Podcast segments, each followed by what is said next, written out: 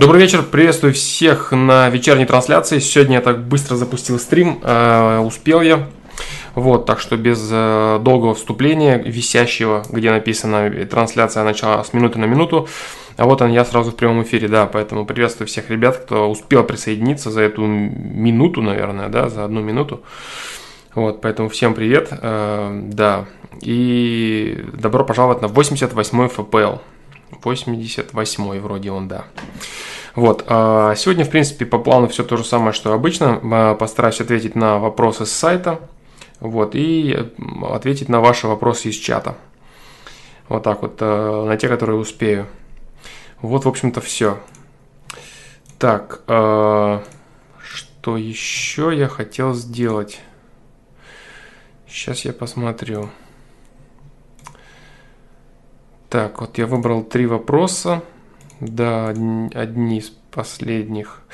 А, я вот вижу раз, два, три, четыре, пять, э, шесть вопросов. Шесть вопросов последних со вчерашнего стрима задал Александр. Александр, э, да, Александр Т. задал шесть вопросов. Э, различных на разные темы э, после ответов э, на его два вопроса. Вот, а что я хотел бы сказать? Я бы хотел сказать, Александр, я быстро пробежался по твоим вопросам.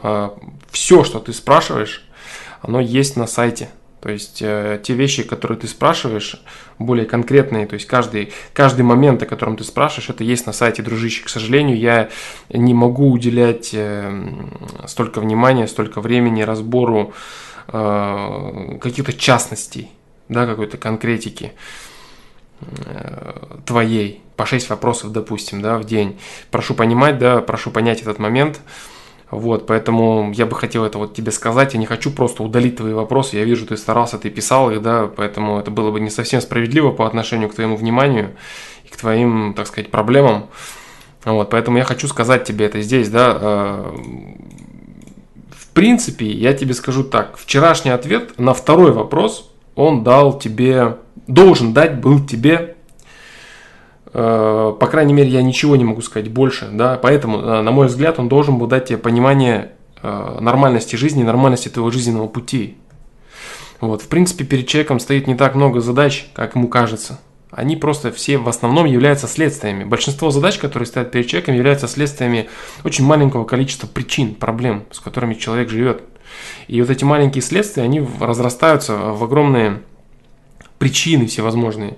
Допустим, э, базовой проблемой почти всех людей является элементарная лень или неуверенность в себе, или страх начинать что-то, или боязнь ошибок. Но опять же, это все тоже следствие неуверенности и так далее. Вот. Э, неуверенность – это следствие каких-то комплексов. Комплексы – это следствие э, неправильного видения самого себя. Неправильное видение самого себя – это тоже следствие неправильного обращения с ребенком и так далее. То есть, в принципе, первопричины, они имеют э, достаточно узкий характер в целом. Вот, поэтому борьба со следствиями твоей личности – это, в принципе, вещь тебе посильная, потому что даже если не говорить абстрактно о том, что каждому человеку дается по силам и так далее, и так далее. То есть те вещи, которые ты описал вчера в своей жизни, э, не вчера описал, а ты описал давно, я прочитал вчера. Вот, они говорят мне о том, что ты человек, у которого, в принципе, все в порядке. Все в порядке и происходит нормальный, обычный, естественный процесс роста. Понимаешь, что дело в чем, Александр Т? А, дело в том, что если ты будешь получать огромное количество информации на каждый свой ответ, на каждый свой вопрос, ты будешь просто тупо тонуть в ответах. То есть, может быть, даже я буду э, стараться дать э, действительно качественные вещи, которым имеет смысл следовать, но я тебе уверяю, что если человек будет получать э, огромное количество руководств к действию, то у него ничего не получится. Мысли и идеи должны быть очень простыми, э, для того, чтобы человек мог действительно привнести их в свою жизнь. Вот так вот. Поэтому э, то, что было сказано вчера, и то, та проблема, с которой ты борешься из первого вчерашнего вопроса, это, в принципе, достаточно сейчас для тебя. А вот так вот, э, как некоторые люди думают, там, я опаздывал с развитием, а теперь мне вот там столько-то лет, и вот теперь я быстренько-быстренько галопом по Европам все проблемы свои решу. Нет. Это будет порождать лишь в тебе желание найти какую-то новую информацию бесконечно, и ты вот в это вот включишься, в поиск постоянной информации, и будешь как некоторые люди на проекте, которые перегружены информацией, конкретно перегружены, а толку нету, они с места не могут сдвинуться, она их плющит уже к земле, они обо всем думают бесконечно, обо всем, обо всем, обо всем, а с места не двигаются, понимаешь? Поэтому начинай помаленечку работать над тем, что у тебя есть, и над тем, что ты можешь. А вот так, дружище. Поэтому вопрос это публиковать не буду. Вот такой тебе ответ в общем, да. Я думаю, ты, я надеюсь, ты поймешь. Если есть какие-то конкретные вещи, которые тебя интересуют, из того, что там есть, они представлены на сайте, да. Вот, э, всякие моменты, там, диета какая там, вот такая там, там, по поводу питания я тоже говорил. То есть о питании есть отдельный даже стрим, да, то есть ты хочешь какие-то частности, какую-то конкретику, чтобы я подбирал под твою личность, я не могу этого сделать, дружище. Вот так вот. Вот такие вот дела. Так, и какой-то вопрос еще появился. Сейчас.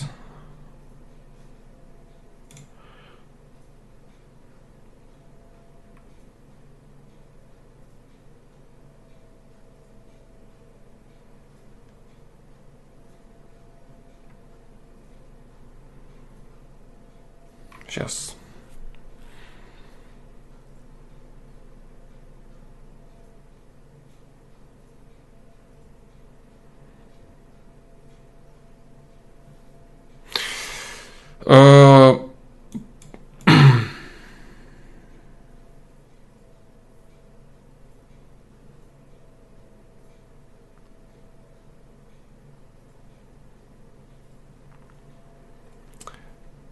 Ответ я здесь вижу э, вчерашнего Евгения, да, э, Евгения Киллер-Дога.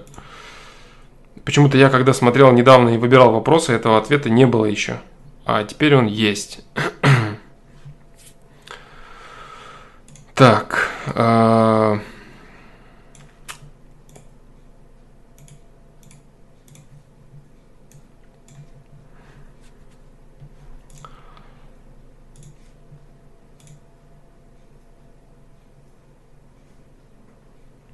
Ну, окей.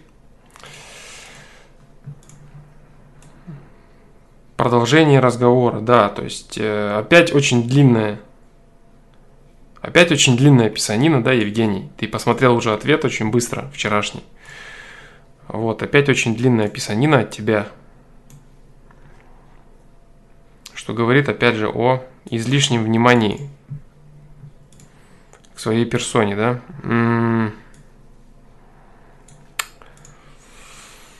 Хм-хм-хм-хм-хм долго читать опять, понимаешь, долго читать. И давай я сейчас быстро пробегусь, я сейчас поставлю, кому интересно, кто хочет посмотреть, да, тот тоже может... Э,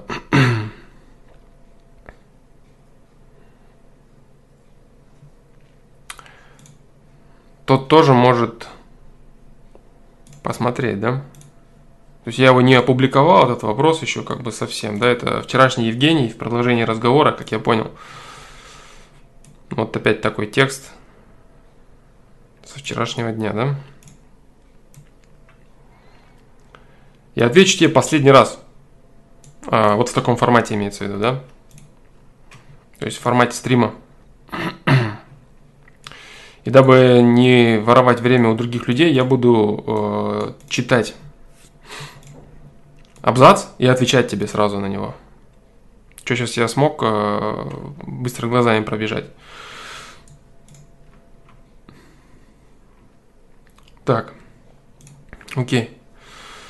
Это кто не понял, кто не понимает, что происходит. На прошлом стриме я давал ответ человеку с ником э, Евгений Киллер Дог. Э, да, и вот он уже ответил на этот э, мой ответ. Да, и я сейчас попытаюсь ответить ответом на его, на его ответ, на мой ответ. Привет, тебе все-таки удалось сделать то, что я и хотел. Обидеть меня, задеть меня. Давно это уже ни у кого не получалось. Как я и говорил, мне нужен гнев и раздражение. Ты же обладаешь способностью ни на кого не обижаться, дружище. А, при прочтении тобой вопроса в одном месте я допустил ошибку. Мама не, не требовала от меня фоток разбитых лиц, не пуская домой, хоть и говорил, сцепи зубы, закрой глаза и лезь в драку. А надо было не пускать и требовать.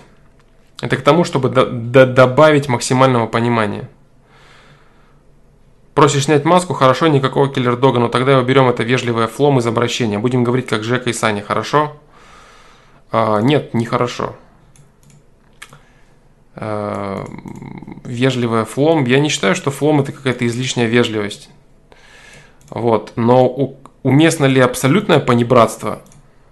Я тоже так не считаю. И маска твоя заключается не в этом, не в том, что ты вежливо задаешь вопросы и вежливо разговариваешь. Маска совершенно не в этом.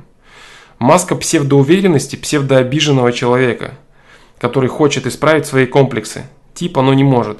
В этом маска. А не в том, что ты чего-то там не так сказал, там, с точки зрения обращения, или себя киллер-догом назвал. Мне без разницы, ты себя хоть Бэтменом назови, мне никакого дела нет до этого. Вот, поэтому вот как-то так. И опять твое стремление сблизиться, да, оно выдает стремление в манипуляции твоей. Ты, короче, ничего не понял, да, из того, что я тебе вчера ответил. Снова ты не открылся. Вот из первого абзаца я это вижу. Надо было не пускать и требовать. Вот мама, да у тебя виновата в чем-то. Маме просто тупо жалко тебя. Каждая мать жалеет своего ребенка. Ты даже здесь считаешь, что она в чем-то виновата. Нет, дружище, не виновата. Не должна была она тебя гнать на улицу и заставлять драться, если ты боишься. Не надо этого делать. Короче, мне первый абзац твой уже не нравится, да? Почему вопрос написан столь иронично и смешно? Я, во-первых, хотел передать эмоции и хотел передать личность максимально качественно. Нет, неправда. Неправда. Во-вторых, я осознавал, что читать меня будет неприятно или скучно, скорее всего, поэтому добавил элемент интереса. Нет, дружище. Ты опять метешь своим хвостиком. Правда, маленьким таким. Нет. Если бы ты понимал, что тебя неприятно и скучно читать, ты бы написал все очень сжато. Если бы ты действительно заботился о интересе моем или интересе тех людей, которые слушают тебя, то ты бы не добавлял туда иронии какой-то, да, а ты бы просто задал вопрос очень емко, сжато. То есть конкретики, всю бы конкретику ты влил, только без вот этих вот э, стремлений к близости, стремлений к сближению, манипуляции и прочее, прочее вот этой шняги. Ничего то, что ты здесь сказал во втором абзаце, не является правдой. Все это вранье. Личность хотел ты передать максимально качественно? Нет. Ты хотел предстать той личностью, которую ты себе выдумал о самом себе. Вот и все. Причем, а, когда я говорю выдумал, это не значит, что все люди, понятно, выдумывают что-то о себе и думают, э, кем они являются.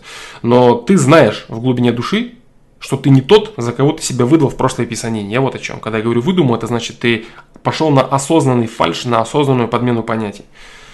Вот так вот. Поэтому это снова неправда.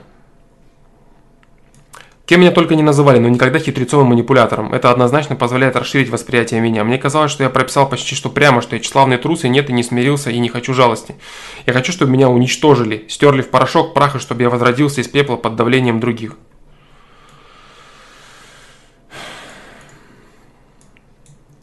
Ну ты понял, да? Хотя игнорирование меня тоже имеет э, эффект и заставляет думать, когда я, конечно, знаю, что меня игнорируют. Говоришь, у меня очень большой интеллект, ни черта подобного, я как Форест Гам по интеллекту, а по смелости как Синди и Кари. Ты, конечно, не поймешь всех отсылок, но ты просил не лицемерить, так что говорю, что происходит в голову. Хотя я не знаю, может то, что я говорю, это тоже манипуляция, потому что вдруг ты реально разглядел во мне хитреца, и я манипулирую людьми даже неосознанно. Твоя возможность в отбитии Понимаешь, в чем дело? Вот когда ты говорил, что ты весь такой вот э, трусливый, весь такой аккуратный, весь такой всего боящийся, при этом ты с удовольствием, без проблем мацал и лапал всех девочек, которые были доступны даже свою родственницу. То есть вот этого внутреннего страха у тебя нет. Ты ошибаешься, когда говоришь, что у тебя он есть. Также ты год э, хлестал за девочкой. У тебя не было такого, что ты всех боишься. Я боюсь даже маленького ребенка. Это неправда. Ты боишься опасности, которые тебе могут люди причинить. Ты же не боишься причинять опасность другим людям. Вот в чем самый главный вопрос для тебя и проблема твоя, понимаешь? Ты очень сильно закрыт с точки зрения получения опасности от других людей. Ты очень сильно боишься, чтобы твою личность обидели. Но ты, в свою очередь, не боишься обижать других людей. И умственно отсталые тебя раздражают. И девочку ты чуть ли не нас породбил и лезешь ко всем девочкам, не ощущая, что это там родственницы, какие-то там друзья, и тебе, тебе ничего не интересно. Ты видишь из них исключительно тела, которые тебе хочется помацать. Понимаешь? То есть ты никаким образом не думаешь о, о причиненном, причиненной боли другим людям. Поэтому о том, что ты весь такой вот э, тупенький, не называли тебя манипулятором, из того, что ты написал, то есть ты, в принципе, мысль свою, во-первых, факт того, что ты очень четко можешь выражать свою мысль. Э, это во-первых. Во-вторых, у тебя есть скрытый контекст того, чего ты хотел сказать. Что ты пропихиваешь постоянно из абзаца в абзац. Из разряда там, о, только мы с тобой флом, только ты, только я. Вот эта вот херня, она э, присуща людям, которые э, лезут э, в тесные взаимоотношения для того, чтобы поиметь от этого человека больше. Допустим, для того, чтобы я размусоливал и внимание обращал на твою личность, ну и так далее, и так далее. Понимаешь, как, собственно, и произошло. Просто я иду по порядку вопросов. Вот, и твой вопрос длинный, я тоже не хотел пропускать мимо внимания. Вот так вот. Поэтому... Поэтому вот так.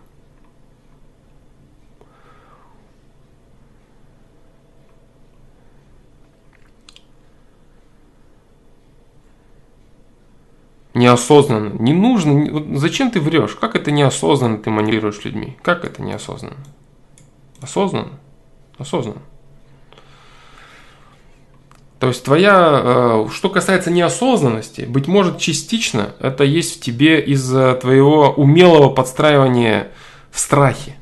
То есть ты понимаешь, как безопасно подъехать к человеку со своими разговорами, чтобы быть в абсолютно комфортной позиции и для этого человека, и похвалить его изначально, и подмазаться, и в дружбу, в друзья набиться, и так далее, и так далее. Да, возможно, это инстинктивно выработанный аспект у тебя, но это именно манипуляция.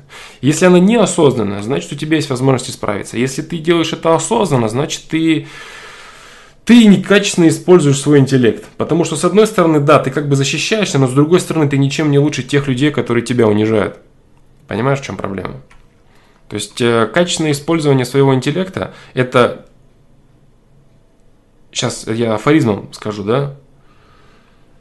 Силен не тот, кто давит изнутри вовне, а тот, кто не дает давить извне вовнутрь. То есть, вот он человек – и силен он не тогда, когда он может от себя давить на окружающий мир, давить, там, поглощать его, подавлять и так далее. А когда он, находясь в своем собственном мире, никому не дает давить на себя. То есть защита. Оптимальное распределение своего интеллекта – это защита от посягательств других людей и развитие своей жизни таким образом, чтобы вредить как можно меньшему количеству людей. Если, конечно, существует конфликт интересов, допустим, ты отбиваешь девушку или ты участвуешь в соревновании в каком-то, здесь, конечно, нет вопросов. Но если, но большинство людей, большинство людей, они делают э, 90% своих атак просто потешить свое самолюбие. Просто потешить свое самолюбие, это какие-то бытовые моменты, манипуляции, издевательства и так далее, и так далее. То есть это не какие-то практические моменты, когда человек осознанно старается никому не причинять вреда. Нет, он специально причиняет вред, там троллит кого-то, издеваются, высмеивают и так далее, и так далее. Вот, поэтому вот такая вот ситуация, да, осознанно, неосознанно. Я думаю, что-то осознанно, что-то неосознанно у тебя здесь проходит. Вот и все.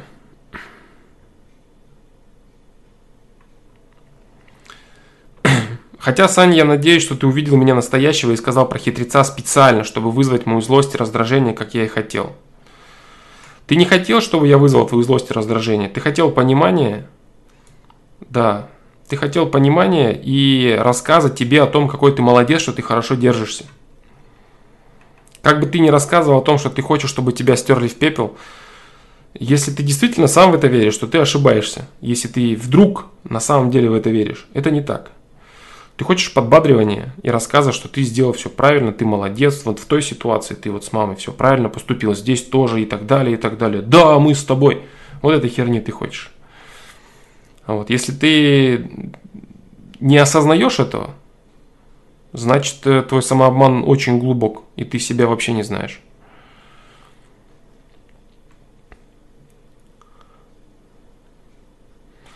Может, ты даже хочешь, чтобы я сделал то, чего не делал никогда, вступил в противостояние, которое не, могут, не, могу, не могу выиграть. Например, Жека, что не может на словах попустить даже гопников или даже в споре в сведущей области против Сани Фломастера, что может попустить любого. Ну зачем ты все это говоришь? Зачем? Ты делаешь то же самое, понимаешь? Ты делаешь то же самое. Вот это вот твое э, лебзение, да, о величии Сани Фломастера и о том, что я там что-то там захотел, там, я не могу ничего, но ты хотел. Ну, понимаешь, ты... Э, ты снова идешь не туда. Да. Ты снова идешь не туда.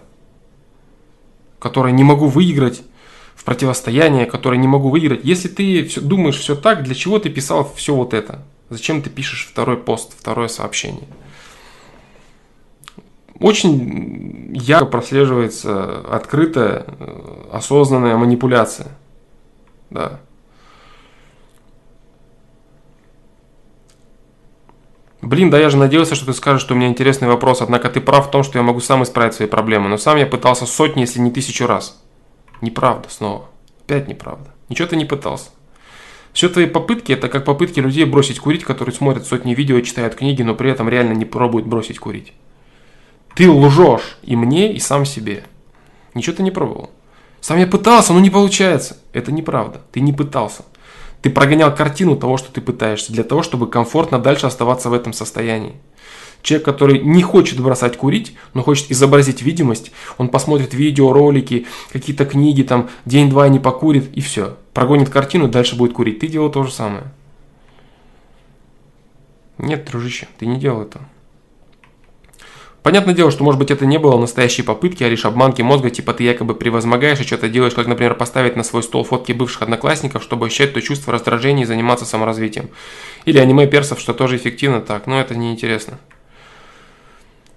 Э, но пойми, я тебе задавал уже порядка 5-6 вопросов до этого, как на стриме, так и на сайте. Вот и час я расписал свою биографию. Что же, ты так и не понял, что я за человек? Не осознал, типа учила каша в голове. Прежде чем о субъективности, масштабе личности думать, надо бы ему ментально разбить ебальник. Блин, может мне... Ты слишком переоцениваешь себя. Я разбираю ситуацию. Конкретную ситуацию от конкретного человека, который написал буквы. От того образа, который он дал. Дело в том, что ты можешь выстраивать достаточно качественный образ. Если я вижу, что у человека есть проблема с э, интерпретацией того, что у него в жизни происходит, он получает один ответ.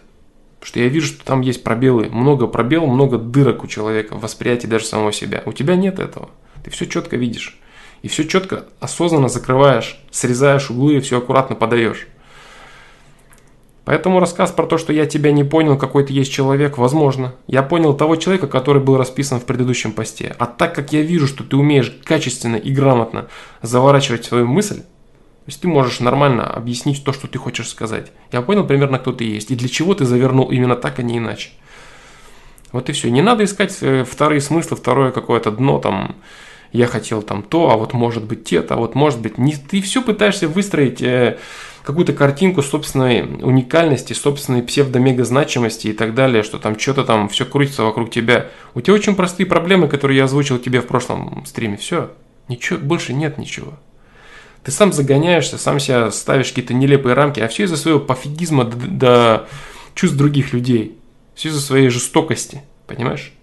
Жестокость, э, если ты думаешь, что ты не жесток от того, что ты всех боишься, Трус, он обычно и максимально жестоко есть. Обычно люди, которые вот э, занимались э, всевозможными пытками, э, работали во всяких там во время войны учреждениях, которые издевались над людьми конкретно, это обычно люди, которые больше всего тряслись, боялись, плакали, там, умирали все, там, прям реально обсирались при всяких судебных процессах, при там, каких-то расправах над ними и так далее. Это обычно самые трусливые люди. Чем более человек жесток, тем он более труслив. Обычно так происходит, понимаешь? Вот, поэтому рассказ твой о том, что да я, да это не я, да не криви, не криви этим всем. Не надо это все делать. Не надо, не надо, дружище. Может мне видео заснять? Мне не нужно твое видео. Зачем мне твое видео? Не надо лезть э, в бесконечное стремление того, чтобы о тебе говорили и так далее. Реши свои проблемы и живи спокойно дальше своей жизнью. Мне не интересует твоя личность вообще. И видео с тобой. Зачем? Зачем мне смотреть? Я то, что читаю, мне достаточно абсолютно. Персональное взаимодействие. Видишь, ты хитришь. Ты опять хитришь. Я же тебе говорю специально, чтобы ты уловил. Это последний, э, последний ответ твоей личности, представленный вот в этом образе. Ты можешь очень грамотно э, создавать образы, я уверен. Ты хитрый человек и умный, достаточно такие. Ты можешь писать с других аккаунтов другие вопросы так, чтобы я не распознал твоей этой личности. Вот и все. Какая-то конкретика из тебя будет интересовать. Вот так.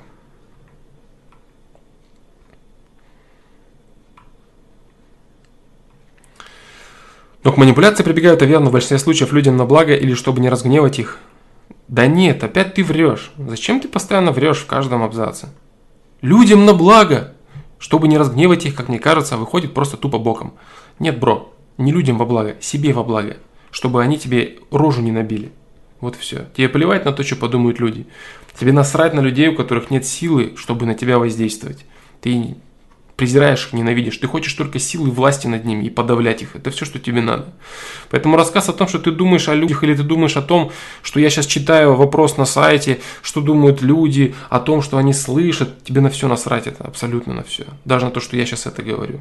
Ты хочешь протолкнуть свою идею своей личностью, которой тебе хочется, чтобы интересовались, и все. Все.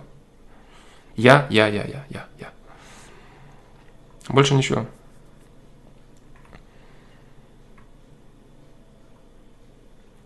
Должен, однако, признаться, что в списке моих чисто эгоистичных манипуляций стоят и твои стримы, а именно я рассчитываю время, когда вопрос отображается на экране, когда ты смотришь чат, смотришь на низ или вверх чата. Это же касается сравнений тебя и меня. То я себя сравниваю со всеми, завидую, естественно, абсолютно всем. Даже бомжам, у них нет выбора. Короче, ты знаешь, скучно читать твой бред. Ты продолжаешь делать то же самое. Не покидает мысль попасть бы в ситуацию, где началась бы война на моей территории, у меня не осталось бы выбора, кроме как выживать и развиваться. Очень завидую твоим друзьям. Это же надо иметь в друзьях фломастера, что знает все и может решить все. Я не знаю все и не могу решить все. И люди, которые у меня в друзьях находятся, они имеют соответствующие проблемы, чтобы иметь в друзьях фломастера. Все очень просто, дружище. Поэтому те же самые сложности возникают в решении проблем, ну и так далее. Приехал бы ты ко мне в Алматы или в Новосибирск, ты о чем вообще говоришь? О чем? О чем? Ты снова гнешь свою линию о том, что мы с тобой друзья? Ты ошибаешься. Вот поэтому такие, так, так, ходил бы каждый день по пятам, как за солнцем, чтобы брать мудрость. Не надо этого, этого не надо, ни мне, ни тебе этого не надо. Тебя своя жизнь, у меня своя жизнь. Я даю инструменты, обезличенные, по возможности, когда это получается, дабы не прибегать к примерам. Люди берут и делают в своей жизни. Все. Хочешь ходить по пятам, вон, э, блогеров, километры, я говорил уже много раз, с хохолочками беленькими, там, розовенькими, зелененькими, синенькими, всякими разными. Ходи по пятам, они счастливы будут тебя видеть. Ты мне не нужен и не интересен вообще. Вообще не интересен. Также завидую твоим апостолам, что получают внимание и интерес, как, например, Дюк, Чарльз, Павлин, Усманов и Алишер. Опять-таки никакого лицемерия, поэтому и говорю открыто. Черт, даже Юра, который хвалился тем, что Амирана слушает, что деду позволил умереть, и модели трахает, как мне показалось, получил больше какого-то понимания и признания. Как не могу сказать наверняка, зачем я этот абзац написал, наверное, потому что присыщен вниманием тех, кто не может мне помочь, а у того, кто может помочь, не могу его получить. В общем, надеялся сделать тебе хороший донат своим вопросом.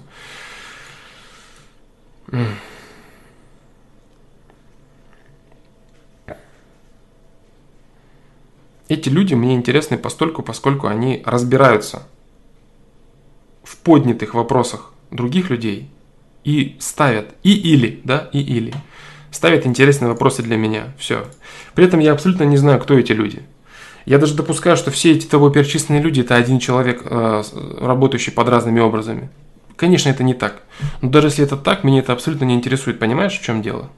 Дело в том, что люди, ставящие вопросы для меня, они дают мне возможность говорить, дают мне возможность формулировать какие-то мысли для себя в первую очередь, потому что я такой же эгоист, как и все остальные для себя в первую очередь я формирую полезные мысли, полезные ответы и так далее. И даю это тем людям, которым это нужно, которые нашли там канал мой или стрим или ответ и получили ответ на него. Тот, кто ищет, тот всегда найдет. И кому надо, тому это все ну, приходит и дается и получается. Вот и все. На, называть этих людей какими-то апостолами, это дичь вообще полнейшая. Кто-то из этих людей и до этого, кто-то приходит, кто-то уходит, э, берет свое на проекте, уходит и так далее. Кто-то там приобретает свое какое-то понимание и прочее. К личности я не привязан. Люди, которых ты перечислил, это люди, которые рассуждают, рассуждают о различных аспектах поднимаемых. Все. Или помогают другим людям. Что мне особенно приятно читать на проекте, когда какой-то человек э, из вот тобой озвученных или в целом какие-то участники, они помогают э, другим людям. Просто помогают другим людям. При этом они э, не видят, что их ответы выходят, их комментарии, там, возьмусь я, все это сделаю я. Для меня это очень важно на самом деле.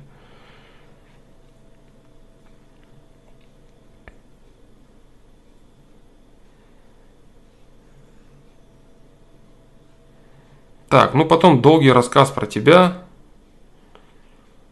Это я понял, я понял, я понял, я понял.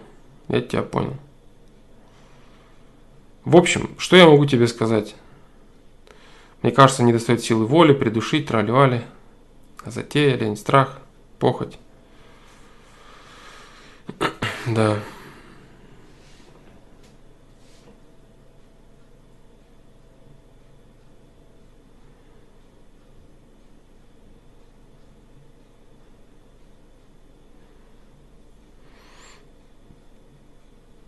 Прости меня за то, что теперь отнял у тебя столько времени, что можно было потратить на помощь другим людям с проекта. Тебе нет дела до этого. На самом деле тебе нет никакого дела до этого. Так что даже не знаю, какой вопрос тут задать.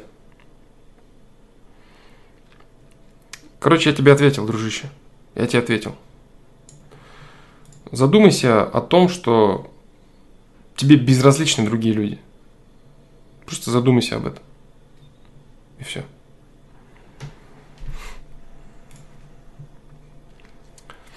Так, э, ответ на вопрос следующий, да? Андрей Голошумов спрашивает, 25 лет, о ярости. Флоу, здравствуй, спрашивал тебя о ярости. Да, идет это от отца, я так это понимаю. Он горячий человек, яростный, даже деспотичный. У меня передалось это, хоть медитации сокращают частоту этих приступов, но не их характер. Можно сказать, попадаю в них, когда встаю не с той ноги. И если в какой-то такой момент совпадает, что утро меня поддевает или дается стрессовая ситуация, то я теряю спокойное состояние, начинает копиться ярость, в итоге выливающаяся на окружающих. Это не значит, что я драться кидаюсь или становлюсь вовсе неадекватным, но становится тяжело правильно думать, начинаю грубить. Понимаю, что виноват я сам, вернее, это идет э, мое несогласие с мнением окружающих, и они-то не виноваты. Даже когда осознаю, смотря на себя со стороны, что я что злость моя отравляет меня, и она не нужна. Не выходит успокоиться, идет кипение внутри, и в итоге порой день на смарку. Читал, что стоит принять себя, и вроде как начну меняться. Но мне это что-то маловероятным кажется. Терпеть злость не выходит, только копится. Переводить в тренировку выходит, но тренировка не каждый день. Но собой доволен, своими делами, работой, творчеством в целом, конечно. Есть и проблемы, и хорошие моменты. Вот думаю, если только на глубинном уровне каком-то что-то происходит, я не знаю, как докопаться и проанализировать. И тут же какая-то эзотерика начинается. Извини, что скомкано. Вообще, э,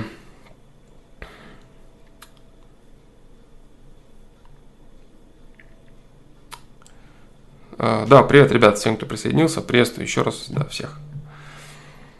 Вот еще раз я попробую зайти на эту тему. Я уже много раз отвечал по поводу вот э, всевозможной злости, вспышек и так далее. Вот еще раз, еще раз с одной темы, еще раз с одной стороны я постараюсь зайти. Если вдруг это каким-то образом тебе капнет осознанием небольшим, ну, будет круто. Откуда вообще у человека появляется чувство гнева, злость, вот эта ярость, вот, вот негатив в целом выплескивается на других людей? Откуда все это появляется? Почему, допустим, в разговоре или в споре э, какой-то человек рано или поздно закипает, начинает кричать, ругаться и так далее? Почему это происходит? Что? Что это вообще за состояние такое? Все очень-очень просто. Очень просто. Человек начинает нервничать, начинает напрягаться и начинает э, злиться только в том случае, когда теряет контроль над ситуацией. Все. Как только ситуация выходит у него из-под контроля, и он теряется в своих действиях, он не знает, что нужно делать. Вот в этом случае его посещает гнев, так называемый. Вот э, всем знакомы такие люди, как э, вежливые люди в гражданском, которых, э, которыми называют э, представители спецслужб. Почему эти люди всегда остаются спокойные, невозмутимые и вежливые? Потому что у них все под контролем. Че им нервничать? Любое твое действие, оно просчитано у них заранее. Любое твое сопротивление, агрессия, непонимание, нежелание, они все знают и ко всему готовы. Поэтому у них все замечательно. Они могут тебе улыбаться до конца, и ты будешь делать то, что они тебе скажут. Так, ненавязчиво скажут. Вот. Поэтому потеря, вот ты говоришь, да, меня поддевают или дается стрессовая ситуация. Стрессовая ситуация – ситуация, которую ты не можешь просчитать. Непонятная для тебя, сложная для тебя, исходов огромное количество. Или человек появляется, с которым ты не можешь поладить, понимаешь? Человек, который делает то, что тебе не нравится, то, что тебе непонятно и так далее, и так далее. То есть все это, в принципе, идет от э, недостатка, от невозможности э, адекватно анализировать происходящее будь то собеседники какие-то. Если представить двух очень глубоких, очень умных людей, интеллектуалов, допустим, они могут бесконечно разговаривать спокойно абсолютно друг с другом. Бесконечно приводя какие-то аргументы. Я не имею в виду людей, которые там наигранно, там специально э, как некоторые политические деятели там начинают какую-то картину, да, с гневом, там, с какими-то там якобы выбросами и прочими понтами. Я говорю о реальности. Вот, поэтому, когда ты чувствуешь наступление какой-то ярости и злости, ты просто понимай причину, от чего это происходит. Начинает тебя все раздражать. Ты сам себе говоришь, так, я не вывожу нынешнюю ситуацию. Я не знаю, что надо делать с этим человеком, куда мне нужно идти, как мне нужно поступить. Ну, все зависит от того, что происходит в твоей жизни, понимаешь, в данный момент. Если ты не можешь даже понять, что происходит, а просто тебя все начинает раздражать, ты должен понимать, так, я не справляюсь с какой-то ситуацией. Пока я не знаю, с какой именно конкретной ситуацией я не справляюсь, я с ней не справляюсь. Я, конечно, не сейчас э, говорю только э, о тех аспектах, которые являются защитными моментами психологии. Вот как зверя, допустим, какого-то. Ты начинаешь там кошмарить, например, понимаешь? Вот, он начинает э, в ответ агриться. Потому что он понимает, что опасность, он не понимает, что происходит, и начинает тоже на тебя там орать, там шипеть и так далее, там кидаться, бросаться. Вот оно все откуда идет, понимаешь? Это инстинктивная защита тебя от непонятных ситуаций.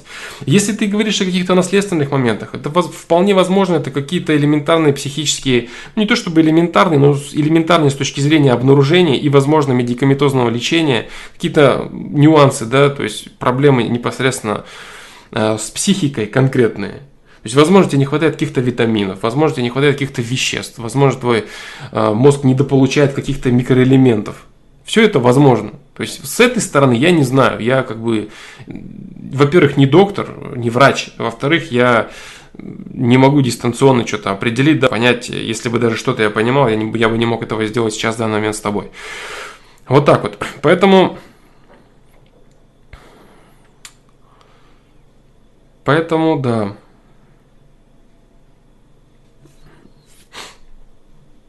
Тренировку переводить. Да, ну это, это хорошее. То есть э, энергию, которую ты не можешь пустить на какое-то созидание, да, это хорошая идея. Вы, выплескивать ее и трансформировать хотя бы во что-то там, в силу там, в какую-то, еще что-то. А вот это нормальная идея. Но в любом случае, я бы тебе советовал всегда делать именно так.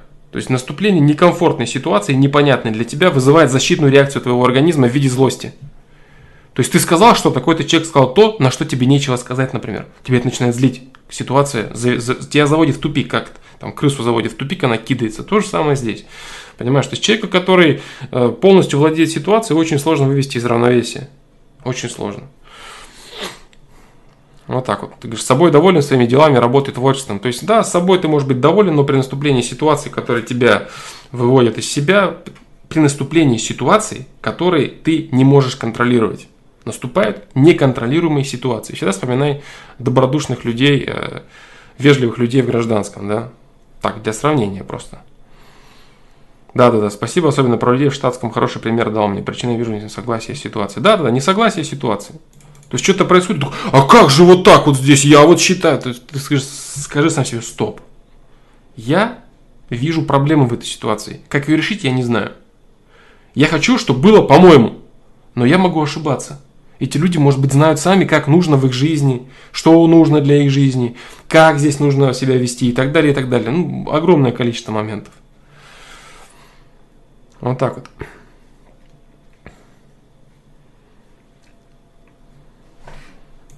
Не лезь э, со своим я, я считаю в ситуации других людей, которые тебя не касаются. Тоже очень, очень важный момент. из разряда там не судить и так далее. Вот все вот это. Очень полезно это. Потому что ты не всегда можешь э, разобраться, ты не всегда можешь понять э, какие-то нюансы, да, которые происходят в вопросах других людей. А ты уже себя накрутил, вот это неправильно, потому что я так считаю. И ходишь, бесишься, злишься. Несогласие с ситуацией. Стоп. Если ситуация тебе не касается, значит тебе это не должно быть интересно. Это ситуация других людей. Все. Я не говорю сейчас о каких-то там проблемных ситуациях, там, где надо заступиться, защититься или кому-то помочь. Нет, просто там кто-то спорит, кто-то что-то не так делает, как тебе кажется. Вот и все.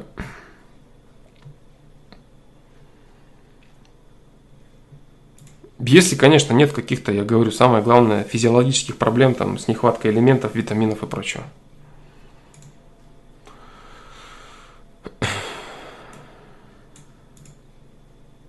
Задает вопрос Артем, 14 лет. Как мне сделать, чтобы те парни отстали от нее? В классе к одной девушке наши парни сильно пристают и не просто прикалываются, а, например, недавно толкнули в стену. Сама девушка дать отпор не может, конечно, она сама маленькая, я хочу ей как-то помочь. Я пытался как-то отталкивать и говорить пацанам, чтобы не лезли, но им все равно после школы встретить у меня не получается, а в школе они не хотят, не, не ходят вместе. Они ходят вместе. Как мне сделать, чтобы те парни отстали от нее? Может и звучит так, будто строю себя героя, но и смотреть просто я не могу на это. Молодец, человек. Молодец, Артем, 14 лет. Все, ты правильно пишешь, парнишка. Абсолютно правильно. Очень достойная позиция. Очень верная, очень нужная. Это вот к вопросу о Евгении, о котором я говорил в самом начале стрима. Вот человек с детства. Вот у него мысли какие. Мысли о том, что творится несправедливость с другим человеком, со слабым человеком. Он стремится защитить этого человека. Он не знает, что делать, не знает, делает ли он правильно, но он хочет это сделать. Ему есть дело до этого человека, понимаешь? И он не готов, точнее, он не боится и готов нести опасность для себя. Для себя опасность за другого человека, понимаешь? Евгений. Так вот, Артем, э, очень достойная и правильная у тебя позиция. Казалось бы, обычный, обыденный детский вопрос, да? На самом деле это фундаментальная вещь. Фундаментальная вещь в жизни человека. Если у какого-то человека в жизни вот такие вопросы становятся, то есть он думает, так вот, я вот хочу вот это сделать. Если у него просто встал этот вопрос, это уже о многом говорит, о многом о его личности. В положительную сторону. В очень положительную сторону. Ты красавчик, парень, абсолютно ты все правильно делаешь, э, что пытаешься защитить ее. Э, делай то, как ты делаешь. То есть одергивай их постоянно. Если нужно, если есть возможность заступиться за нее, там, там, подраться с ними, объяснить как-то более, так сказать, жестко и так далее, делай это только так. Э, если ты спрашиваешь о каких-то других способах, нет, люди, которые задирают слабых, бьют слабых, там, девочек бьют, обижают намеренно, да, там, не то, что там случайно там кого-то толкнул, упал, а намеренно. Вот. А, это люди, которые не понимают ничего, кроме силы. Они могут только бояться. Такие люди только боятся. Либо наглеют. У них есть два состояния.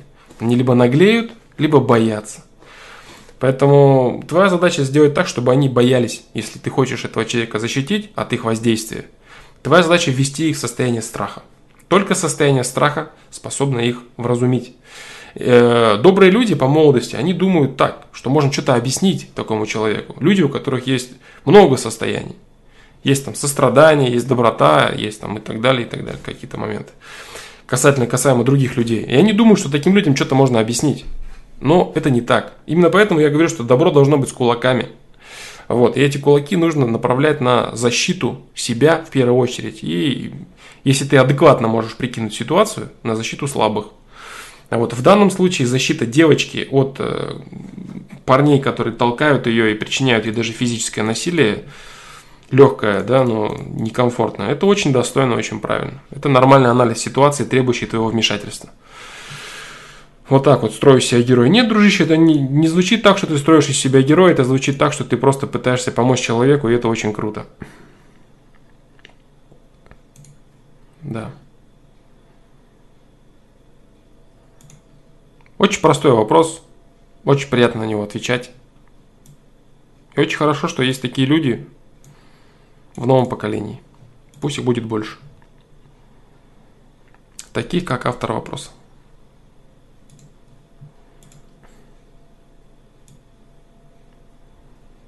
Следующий вопрос задает Александр, 18 лет. Можно ли одновременно развиваться в двух сферах, чередуя их? Здравствуйте, Александр. В первую очередь, спасибо за ваш бескорыстный труд. Очень много, труд очень много почерпнул и осознал для себя из ваших видео. Пожалуйста, дружище. Недавно начал наблюдать перемены в лучшую сторону своей жизни, а именно бросил вредные привычки, которых чаще всего спрашивают на сайте. Начал много учиться и заниматься спортом. Но есть одна проблема, которая мешает и, за, и заниматься спортом, и качественно учиться. Концентрируясь на учебе, пропадает желание идти на тренировку. И наоборот, после тренировки не особо хочется учиться. Хочу уточнить, что занятия чередуются и требуют от двух часов времени ежедневно через день. Один день учеба, а через день учеба и тренировка. Вопрос состоит в том, можно ли одновременно развиваться в двух сферах, чередуя их – и насколько будет падать качество и скорость роста в них. Не будет ли это перегружать ЦНС? Ведь когда идет и, и, итерация, интеграция, да, наверное, учебы ты начинаешь быстро в ней расти. Интересоваться многими вещами. Тут же появляются тренировки, на которую сначала нет желания идти вообще, иду через силу, потом на ней ты выкладываешься, а после нее у тебя есть вновь большой запал расти в данном виде спорта и так каждую неделю.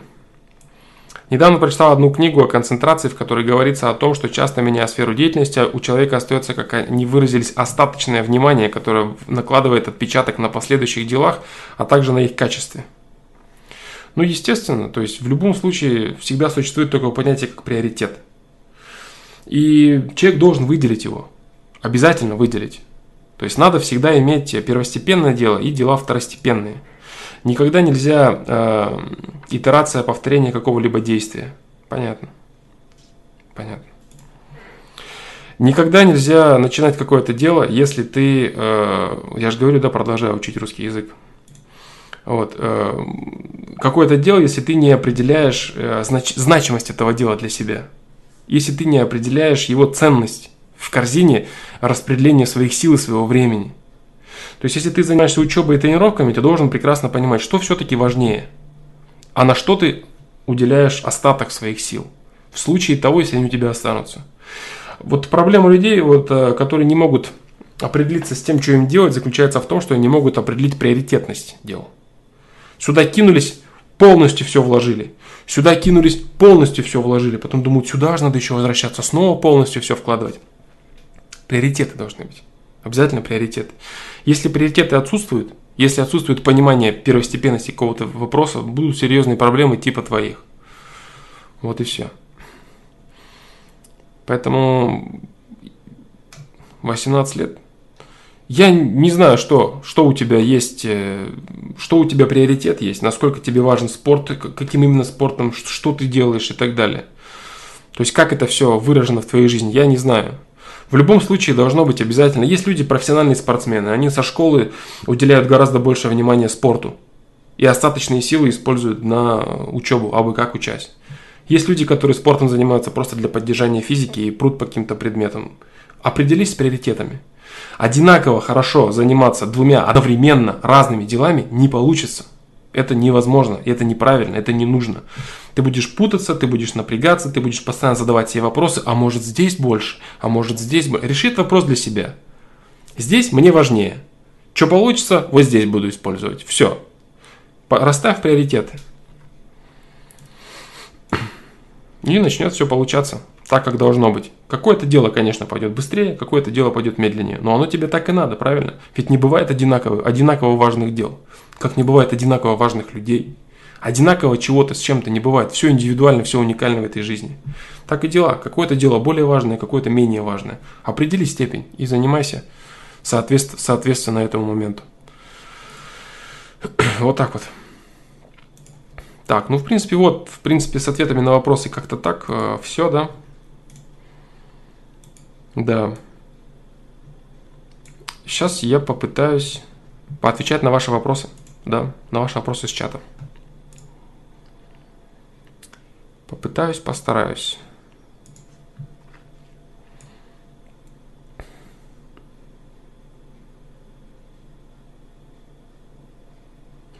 А, ТГ. А, чем объясняется разный уровень жалости и совести у разных людей? Я снова отвечал тебе на твой вопрос Э, в прошлой трансляции. Да. Сандрей Успанов. Всем привет, хорошей трансляции, Флом. Спасибо, дружище.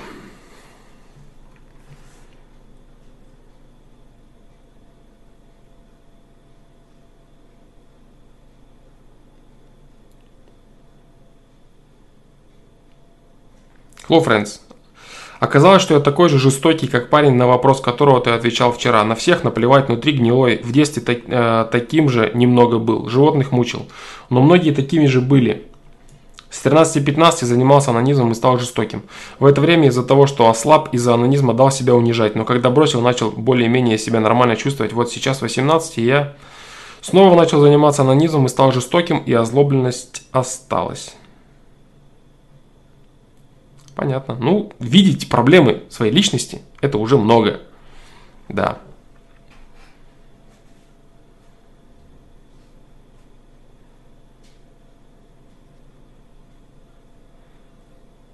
Да, да, да.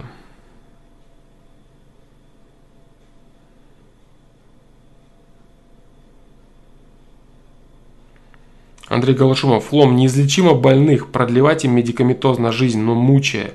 Стоит ли или лучше оставить в покое? В покое. Покой. В данном случае покой не совсем то слово, да, которое будет уместно здесь. Покой.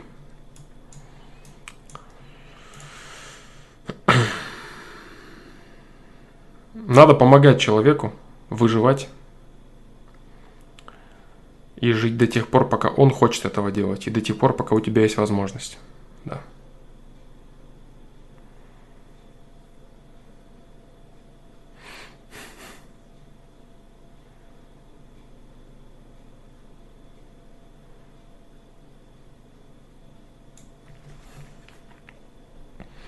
Если на скромного парня залупается какой-то мужик, которому он ничего не сделал, для парня это наказание? Ну, блин, вот э, настолько... Так, ладно. Судя по постановке вопроса, понимание этих вещей невелико. Поэтому просто отвечу «да». Это наказание. Я не хочу сейчас э, углубляться в терминологию, что наказание, там, наказание не существует, все это для тебя, для твоего развития, бла-бла-бла простыми терминами, элементарные, когда человек оперирует в своей жизни, если ты э, залупаешься до какого-то человека, а точнее какой-то человек до тебя, как тебе кажется, незаслуженно на ровном месте, значит ты в чем-то был до этого неправ. Да, ты прав, это наказание.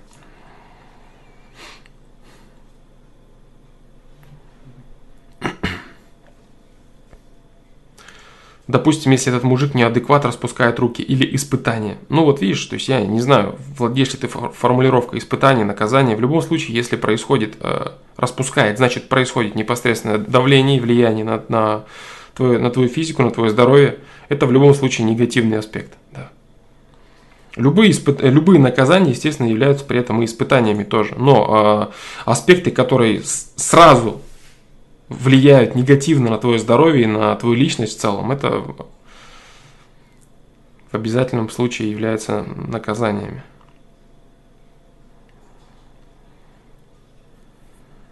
Если никаким образом тебя это не, не касается, и какая-то ужасная ситуация там мимо проходит, как я говорил, да, там демонстрация, там демонстрация смерти и все такое, как будто бы в стороне мимо тебя что-то проходит, но должно быть связанное с тобой там, да.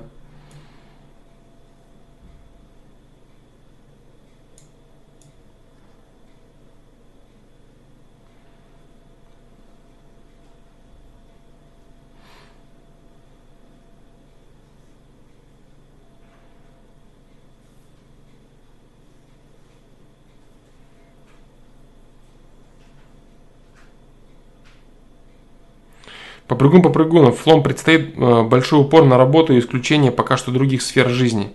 Так вот, как не сгореть при таком темпе и не превратиться в овощи? Грубо говоря, как не истощить себя эмоционально и физически? Ну, если ты понимаешь это, если ты понимаешь, что нужно разделять себя еще на что-то, это уже нормально, да? А как именно тебе не сгореть? Я, я не знаю, дружище, твоих э, твоих возможностей. Самое главное, что надо говорить самому себе при э, взаимодействии с какой-то тяжелой работой, которая тебе, в принципе, не особо приятна, что твоя жизнь шире этого. Чтобы не погружаться в это полностью, ты должен понимать, что это лишь средство. Как бы ты глубоко не погружался в деятельность, которая тебе не нравится, ты должен понимать, что это я делаю для того, чтобы делать то-то, то-то, то-то, то. То есть ширину своей личности у себя в голове сохраняй. Что ты хочешь еще в целом от этой жизни получить? Для чего ты все это делаешь? Какие у тебя есть интересы, какие у тебя есть потребности? Сохраняй ширину своей личности.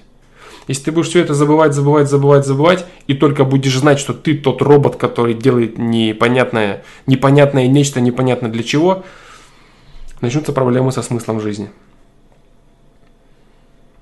Вот так.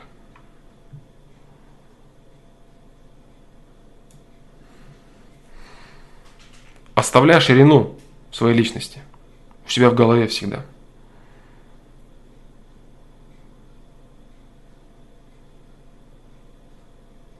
Васмер 1997.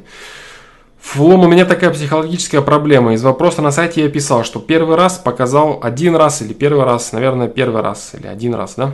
Один раз показал свою маску. И после мне перестала верить девушка, а потом столько косяков было что я преследователь, то бабник, неприятное слово. Меня в такое говно окунали, что теперь внутри все распирает, что я не могу опровергнуть это девушке, которая мне нравится. Внутри вечный спор о том, что она мне не верит. Да еще столько гадости мне наговорила, очень много негатива, что я теперь тоже не могу справиться, очень въелась в психику. Когда э, подавляю, выражается в теле. Что с этим делать, Флом? То есть ты видишь, открылся, полностью открылся человеку, с которым у тебя не, не было достаточно уровня взаимопонимания. Человек тебя вообще не понял. Да.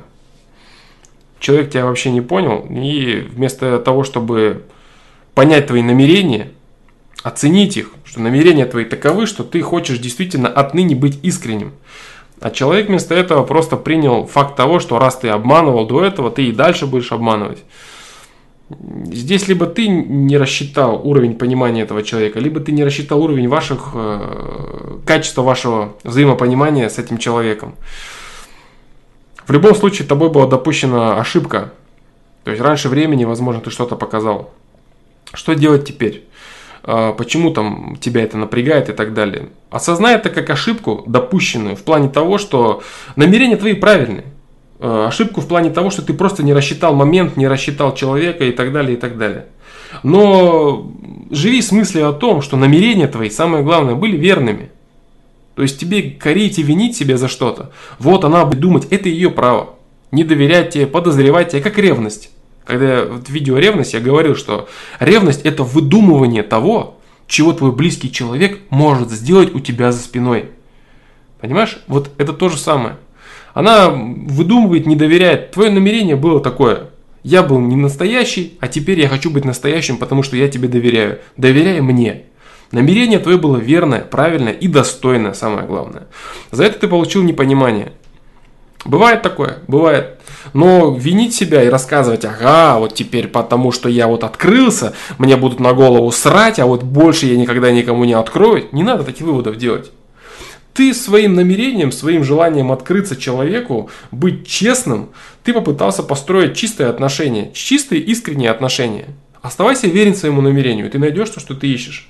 Вполне возможно, что эта девушка или женщина не заслуживает э, такого качества взаимо взаимоотношений. Возможно, она не заслуживает твоего доверия, твоей полностью, полной искренности и прочее. Понимаешь? Судя по тому, что ты не рассчитал ее личность и вот так вот все выдал, ты не до конца можешь анализировать этот момент. Поэтому всякое может быть. По поводу того, надо ли тебе с ней абсолютно там четкое, там, верное и близкое взаимодействие, или тебе это не надо. Вот. Э, будь уверен в том, что твой э, мотив, твое стремление, э, из-за которого ты все это выдал, оно верное. Ее реакция, ее интерпретация – это ее выбор. Ты свой выбор сделал. Твой выбор был в намерении и мотиве искренности. А ее выбор в том, чтобы тебя за это носом в говно тыкать.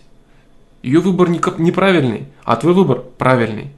То, что тебя это к этому привело, для тебя это будет уроком в плане большего понимания человека, большего изучения глубины взаимоотношений с ним перед тем, как полностью открываться. Это тот самый случай, когда Некоторые люди говорят, что я там открылся, мне в душу насрали, а вот теперь я не буду. Вот, понимаешь? Такое сплошь и рядом. Очень часто так происходит. Люди открываются, им за это насирают в душу. Вот. Но здесь самое главное не ломаться, понимаешь? Просто понимай, что если есть ты, который хочет искреннего общения, явно есть кто-то еще. Ты же не один такой, который хочет искреннего общения, честного и чистого. Не все люди хотят этого, не все этого заслуживают, не все это понимают. Ты ищешь свое, в ней ты видел свое.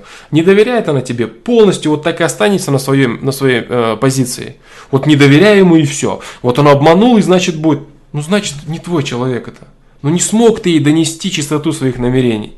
Вот полностью, постоянно, бесконечно тычет тебя носом, не доверяет, не доверяет. Ну, это ее право. Ее право. Это знаешь, о чем говорит? О том, что она не до конца видит тебя, не до конца видит твои намерения.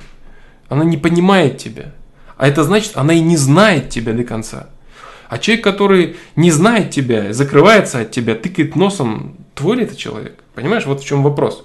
То есть тут вот так вот э, исхода два возможно. Она наконец-то все поймет, что произошло, и все будет хорошо если захочет, если поглубиться в твою, углубиться в твою личность, и ты, если захочешь еще там что-то дальше ей объяснять, вы все это поймете, и чистота твоих намерений восторжествует. То есть твоя искренность, она все-таки войдет в вашу норму, в вашу жизнь, и вы будете общаться нормально. Значит, ты сделал все правильно. Если она не будет принимать тебя, ну, никак, значит, она не так и близка с тобой, как тебе кажется. Вот и все. То есть в любом случае ты сделал правильно. И вот это твое намерение искренних отношений, оно теперь имеет два исхода.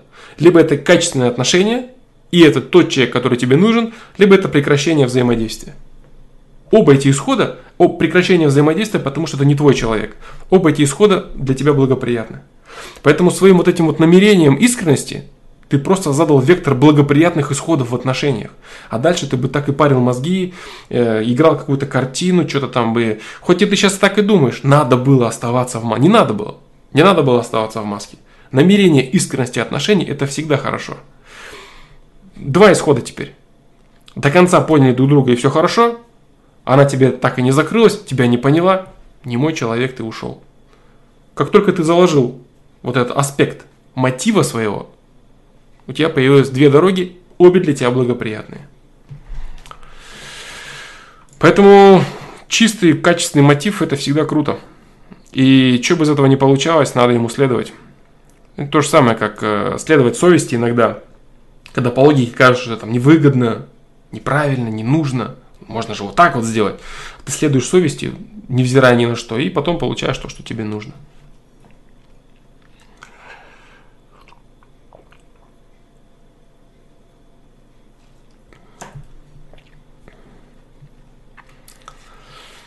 Так, дальше. Бэтмен Басмер, не переживай. Намерение твое правильное. Показал свою маску. Ну, в смысле, искренность, да?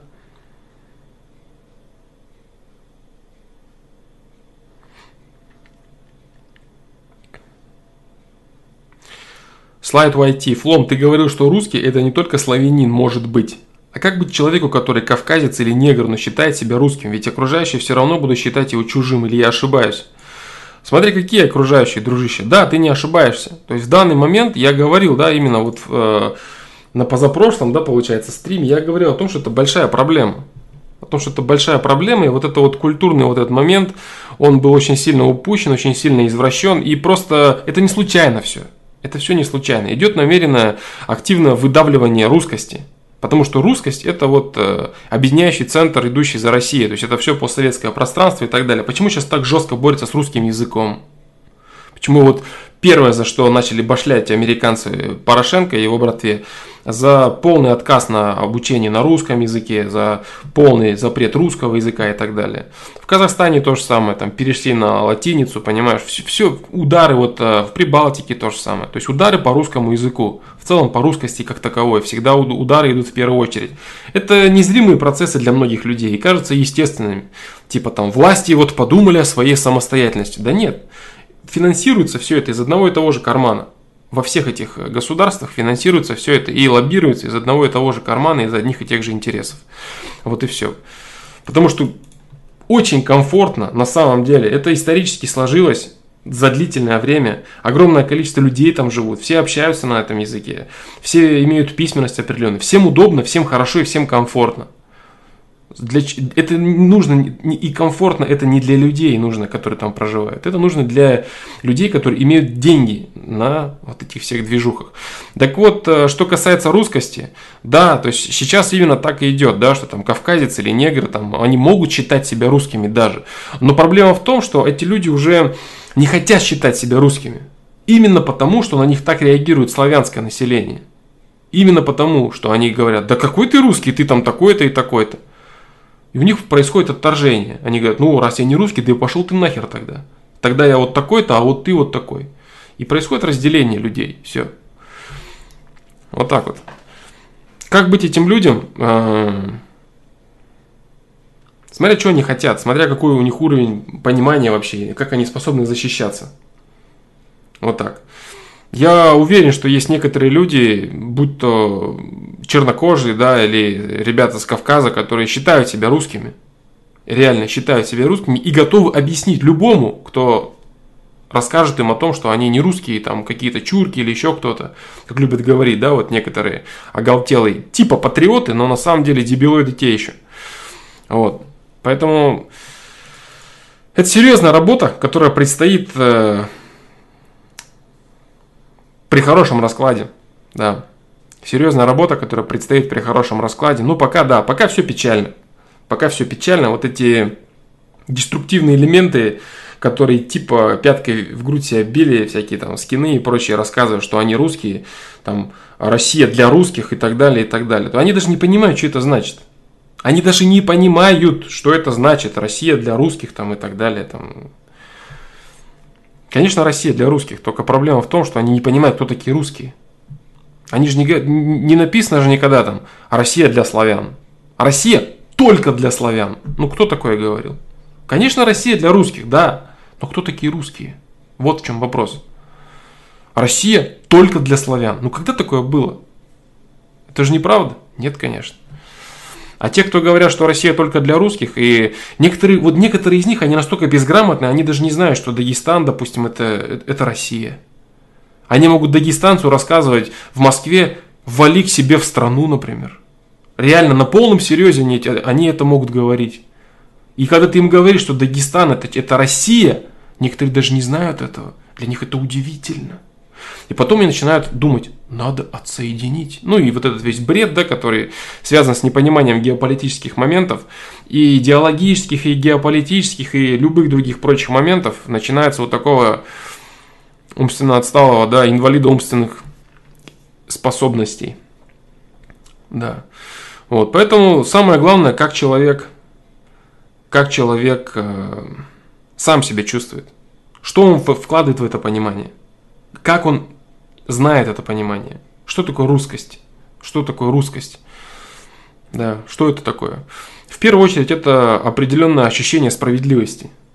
Справедливости базовой, справедливости общечеловеческой. На этом базируется русскость. Это всегда было не какое-то вот стремление там отстоять какой-то там один идеал, вот как, допустим, было у там славянских язычников, там какие-то там э, части веры отстаивать и так далее, там войной и прочее. Это какая-то общечеловеческое, общечеловеческое понимание, там не сделай слабому больно и так далее. Вот какая, это базовая справедливость. Не справедливость такая, что наш царь главнее вашего царя. Там у нас дубины больше, чем у вас. Это несправедливость человеческое, сострадальческое. Если человек, допустим, огромное количество случаев, когда ребята там и из, из Кавказа, и там азербайджанцы, и сколько героев Советского Союза, ребят так называемых, не русских, как сейчас люди любят говорить, да, вот, сколько они всевозможных подвигов совершают. Вот недавно, кстати, во Франции, да, чернокожий спас ребенка. Я не знаю, видел кто нет это видео. Когда ребенок висел на четвертом этаже, и парень из Мали, он просто полез без страховки, без ничего, спортивный парень, красавчик, просто полез по балкону, по дому, залез на четвертый этаж и спас ребенка. Тупо вот взял и сделал это. А все остальные, наверное, французы, кто там внизу стоял, смотрели на это, и все. Он из Мали приехал, негр тот самый. Чернокожий парень. Ну, слава богу, ему вот гражданство сразу дали и на работу устроили. Красавчик. Ну, это ли не француз реально? Поэтому... Поэтому вот как-то так.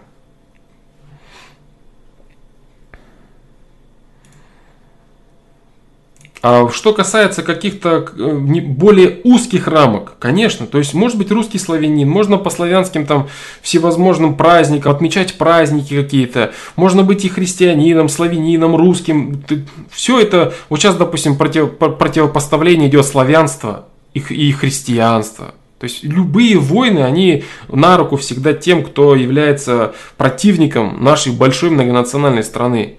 Любое разделение. Вот за последнее время там постоянно сейчас вот там христианство это вот плохо, а вот правильно там это язычество, там вот зачем противопоставлять? Почему если одно хорошо, то второе обязательно плохо?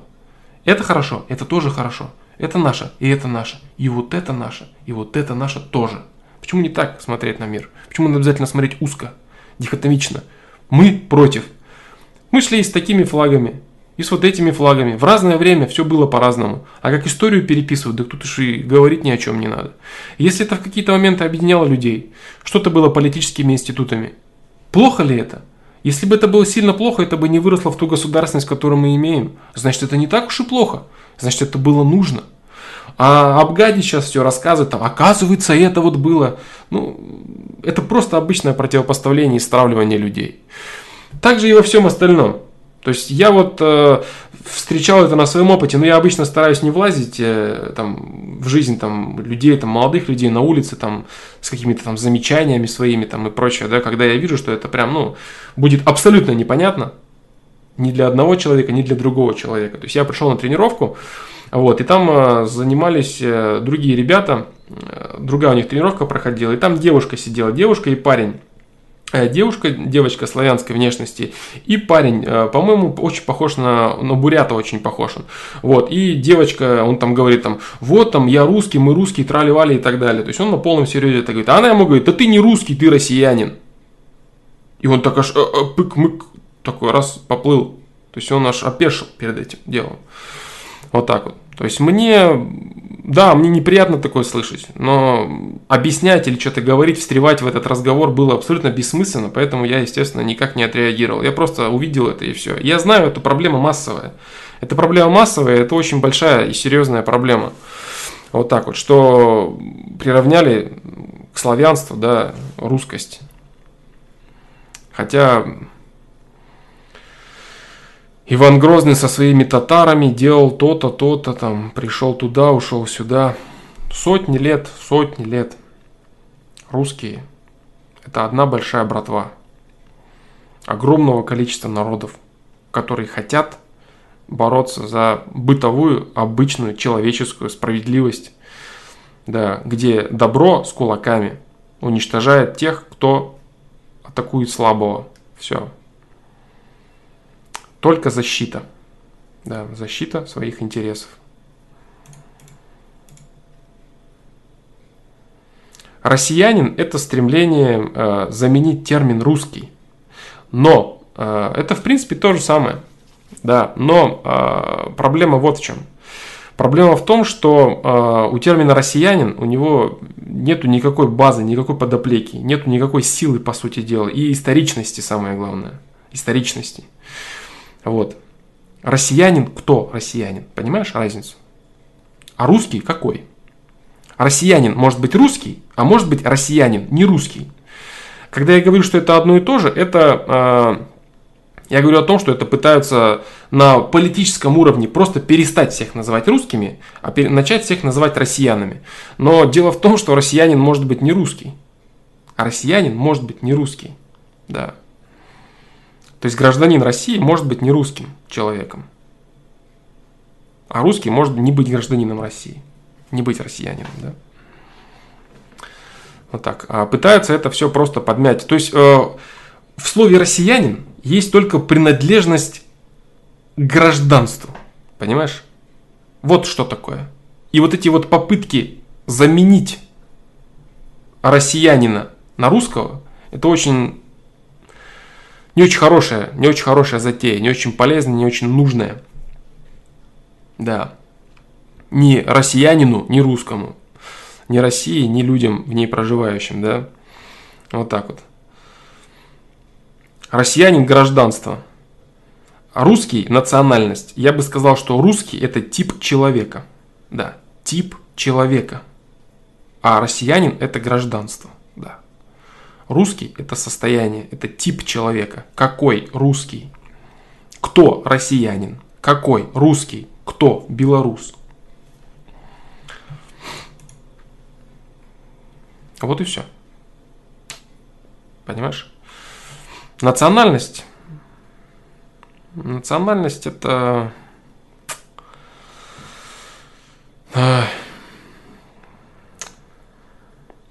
Если говорить о национальностях, то тогда нужно возвращаться на типы племен славян.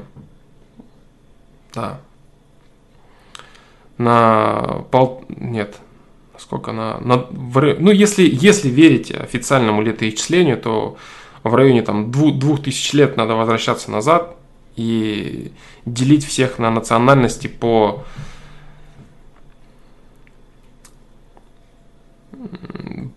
принадлежности там к родам, к всевозможным, к городам и прочему, и прочему, да.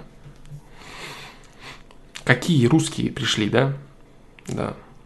То есть не надо это видеть узко.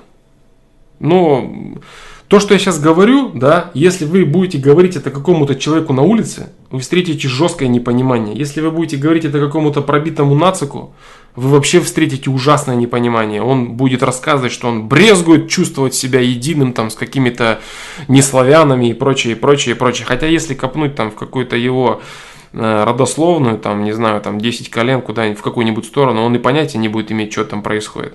Славянский ген очень сильный, очень сильный. И он может вытеснять э, и азиатские, и тюркские гены, и африканские даже отчасти. Поэтому, если у человека там пять поколений назад э, абсолютно были совершенно другие предки, но у него там, допустим, пару последних поколений там, славян, славянские женщины были, он вообще там может родиться там голубоглазым, беловолосым, все, и сам будет с пены у рта доказывать, что он там чистый славянин, там, и всех остальных, кто не славянин, он видал там на этом самом деле, да.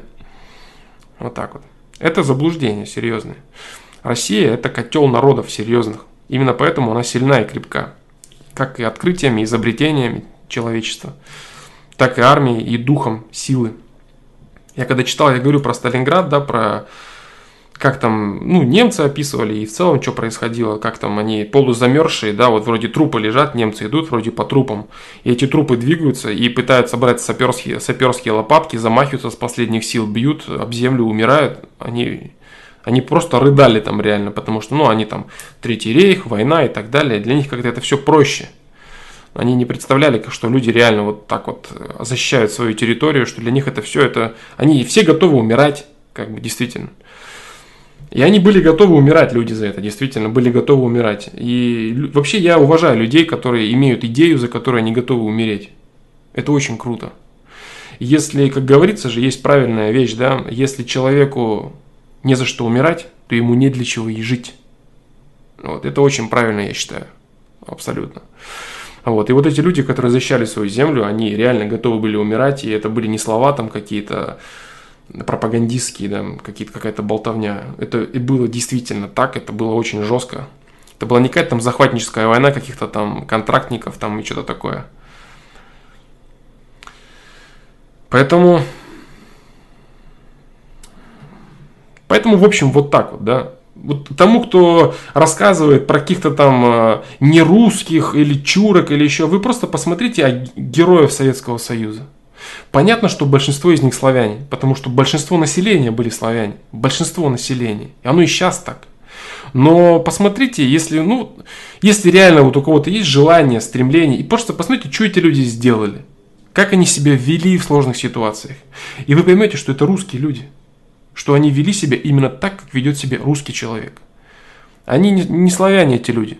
Но это реальный герой реального Советского Союза того времени. Герой русскости. Это очень круто и очень мощно. И люди, которые, они там высмеяли все это, о, деды воевали, хихи-ха-ха. Да ничего не хихи, не ха-ха, это реально серьезно. Это реально серьезно. И эти люди там умирали друг за друга, да, несмотря на там на разрез глаз и цвет кожи. Это, блин, это вот все вот это сейчас пришло в такое какое-то высмеивание и безразличие какое-то. Это очень печально на самом деле. Это очень печально. Потому что это неправильно, и народ формируется в первую очередь ценностями, образом мышления и ценностями. А тогда образ мышления был един. Работа во благо общей страны, общей земли и общих ценностей, и защита всего этого. А после этого, когда бабло начали сейчас все делить, э, замечательные ребята, начали рассказывать, что оказывается здесь вот эти плохие, тут вот эти плохие, эти нас голодом морили. Вся вот эта херня разделительная сейчас там, там русские виноваты, здесь русские виноваты. Понаделяли себя полномочиями и делят бабки, пудрят мозги народу, который жил в мире и согласии с другими людьми. Вот так вот. Меняйся сам, помогай ближнему. Что делать, чтобы изменить социум в добрую сторону? Для того, чтобы задаваться вопросами глобальными какими-то, рассказы о том, что там человек, э, я хочу изменить мир, начни с себя. Ты и есть мир. Ты и есть отражение мира. Что ты миру даешь, тем мир и является. Это абсолютно правильно. Прям стопроцентная истина. Никто не хочет этого делать. Никто не хочет этого делать.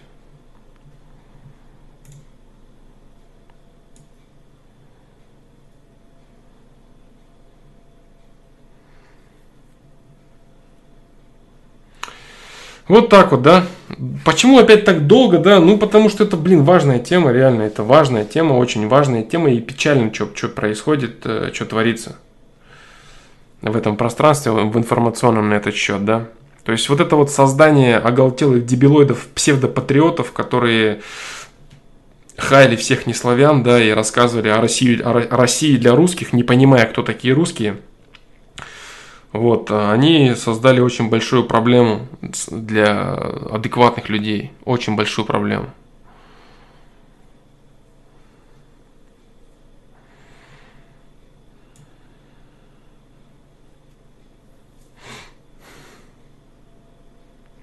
Вот так.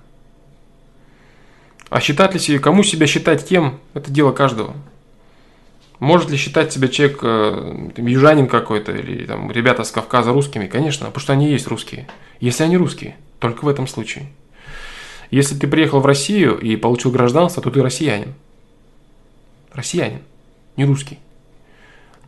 Понимаешь? Если ты считаешь себя таковым, образ мышления у тебя таковой, внутри у тебя так, у тебя по-русски все внутри, значит ты русский. Если нет, нет. Ты можешь быть россиянином, но не быть русским.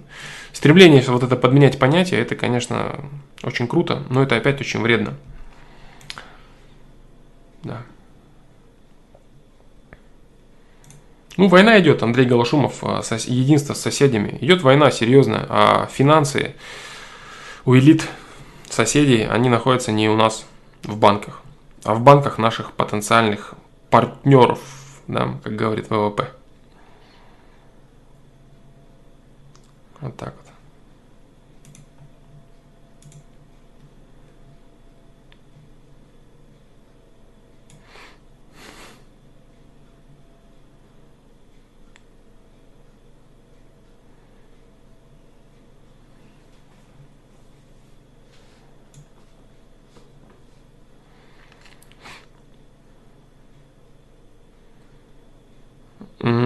Евгений Гуренов, э, Андрей Голошумов, больше не будет такого единства, время империи прошло. Да дело даже не, не особо в империях. Да, ты прав, конечно, по поводу империи, да, время империи прошло, но тут дело не в этом, тут дело в агрессивности. Прям в оголтелой агрессивности, да, отчасти.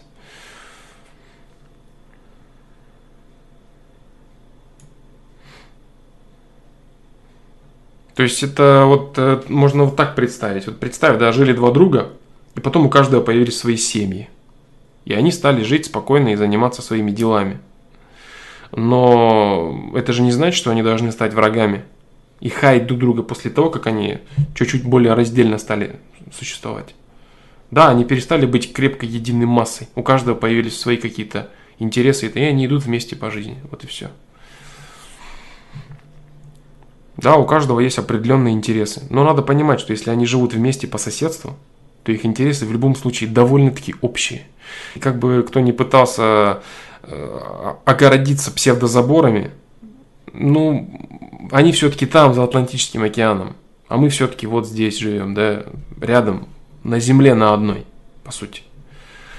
Поэтому все эти искусственные игрушки в дружбу с теми, кто далеко, кто финансирует э, вражду, так себе все это, так себе. И никому это, никого до добра это не доводило. И, к сожалению, ничему не учит опыт э, друзей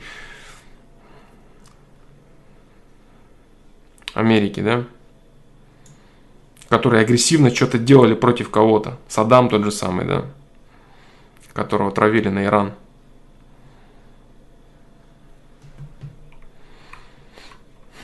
а потом на фарш.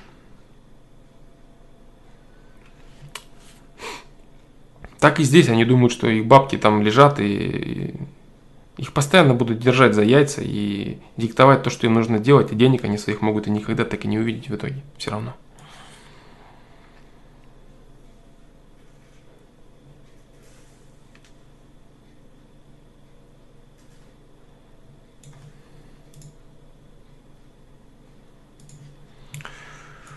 Так, дальше.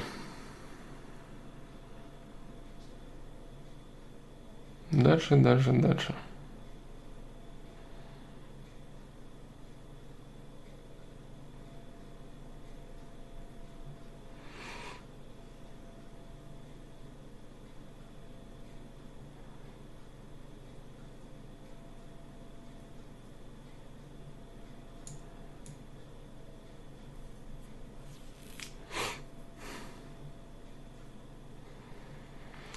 Можно ли стать своим в чужом обществе, если там нет родней и близких?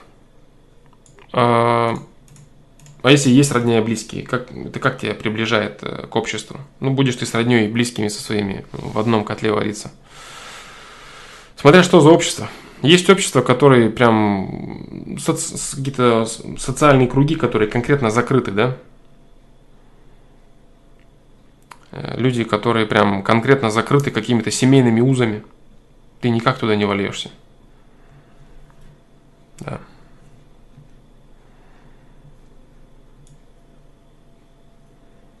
Как нужно было пойти с 17 -го года? Там много путей было созидательных. Много путей созидательных. И ну, зачем сейчас мне об этом говорить? И об этом уже много все сказано. Много сказано всего. И войн бы избежали Второй мировой. Вот есть очень глупый пример, когда кто-то говорит – Зато войну выиграли. Так не было бы войны. Вот в чем вся разница. Не было бы ее. Второй мировой отечественной войны. Не было бы. Если бы не было революции 17 года. Поэтому эти вещи сравнивать. Зато мы смогли и подняли... Про... Да не было бы войны. И население было бы другое. И развитие совершенно другое. Все было бы не так. Да. И гражданской войны бы не было и Второй мировой войны бы не было. А кто думает, что победа во Второй мировой войне это так хорошо, это вроде как бы хорошо, но избежать войну это лучше гораздо. И отсутствие гражданской войны это вообще замечательно. Вот-вот, была бы Вторая мировая война. Непонятно. Сейчас же не происходит Третья мировая война. Баланс сил потому что есть. Понятно, ядерное оружие, но в целом баланс сил должен быть. Баланс сил был бы гораздо более качественный. Без такой разрухи всего. А говорить о том, что э, Российская империя типа вот не пошла бы таким путем, да технологии просто появились в то время. Ну не было технологий. Технологии появились, пожалуйста. Это то же самое, как сейчас наивно полагать, что Советский Союз, если бы не распался, сейчас бы не было там, допустим, на территории Советского Союза там э, телефонов, смартфонов, э, каких-то еще чего-то. Технологий просто не было. Просто не было технологий. Все бы точно так же появлялось и росло.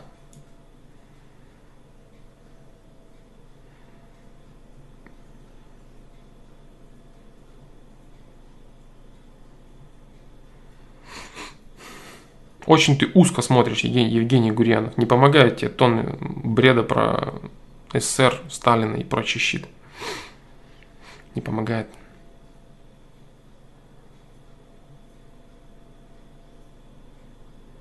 А почему Германия напала, знаешь?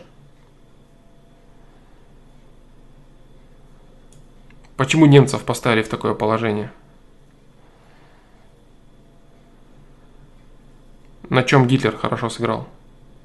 Причины. Ты называешь только лишь следствие. Ищи причины, дружище, и все будет хорошо у тебя в жизни.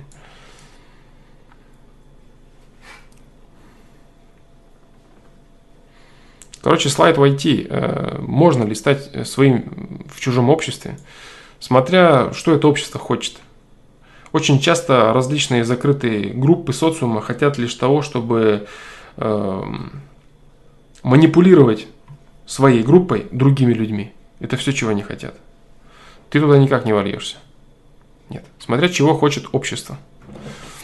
Есть определенные там, национальные какие-то клановые вещи, в которые ты никогда не попадешь, э, будучи не участником этого, этого объединения, и который не желает ни с кем объединяться и расширяться там, во благо чего-то, кого-то благо. Нет, они просто хотят э, манипулировать другими по возможности, сколько они могут э, тупо силой давить и все.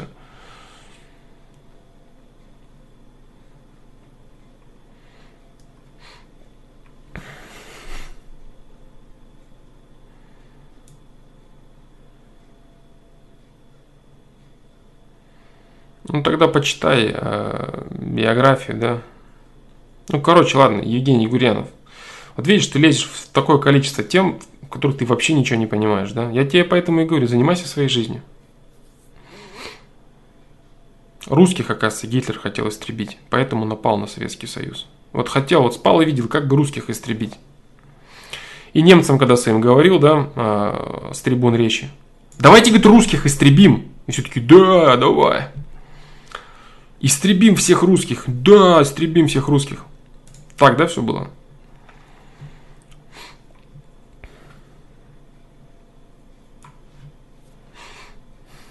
Нет, бро, так не было. Все ли жизненные происшествия идут от выбора своего и от кармы? Да, все.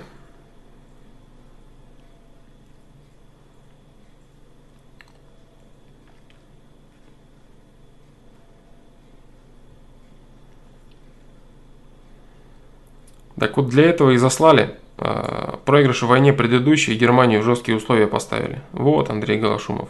Ну, естественно, так, да, естественно.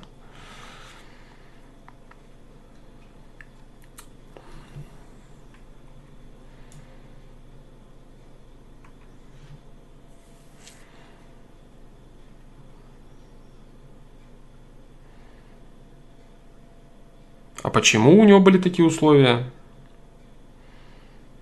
Да. Дальше развивать тему, да? Почему у Германии появились такие условия? Откуда? Кто зажал их? Какое Россия в этом играла? Участие принимала, да? И какое бы она принимала участие, не будь Октябрьской революции, что было бы? Что бы происходило, да?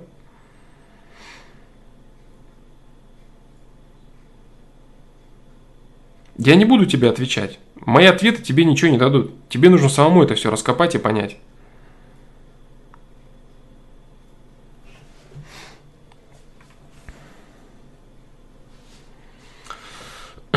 Так. А, Флом, а вот что касается видео саморазвития. Получается, что заниматься хобби тоже нужно себя заставлять первые три месяца, или хобби нужно заниматься по желанию? Я как-то запутался. Я, например, не знаю, чем занять себя в свободное время. Говорю себе, вот люди готовят еду и снимают об этом ролике, может этим заняться? А потом мозг мне говорит, а зачем оно тебе надо? Ответ не знаю. Ответ простой. Хочется. Хочу. Хочу делать. Если тебе что-то хочется делать, то, что тебе нравится. Хобби это нравится. Нет. Хобби это не заставлять себя. Хобби это нравится. Я хочу готовить еду и снимать об этом. Я хочу это делать. И ты это делаешь. Это не заставление себя. Нет хобби не так все. Ты делаешь то, что ты хочешь. Так, как ты хочешь. И сам а, ставишь себе рамки определенной дисциплины этого дела. Да.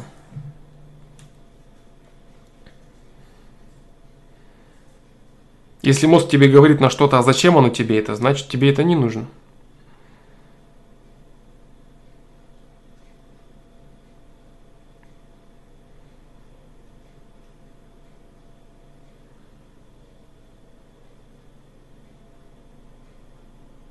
А как быть, если все-таки в 23 года понял, что ты полный мудак?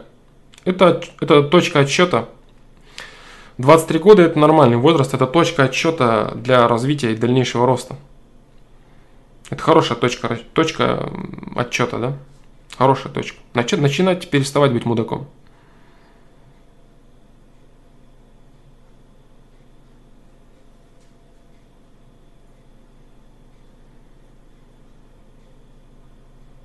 Игорь Федоренко, приветствую. А если, а если, если ли, наверное, если, да? А если такие, кто хочет стать фломастером? Вот, к примеру, у меня в душе откликается частично твоя деятельность. Возникает, бывает желание помогать людям в разборе их жизненных ситуаций. Что скажешь, Александр? А как тебе, дружище, а так тебе, дружище, уважение? Не встречал больше таких людей на просторах нашей России. Ну, может, просто... Кстати, я встречал людей, которые с удовольствием помогают другим людям. Просто они живут своей жизнью, у них там либо нет возможности, либо у них нет э, э времени, или технической возможности, технических знаний каких-то, что-то там делать, стримить. Помогай по мере возможностей, дружище. Фломастер. Будет Игорь Фломастер, да. Все же просто.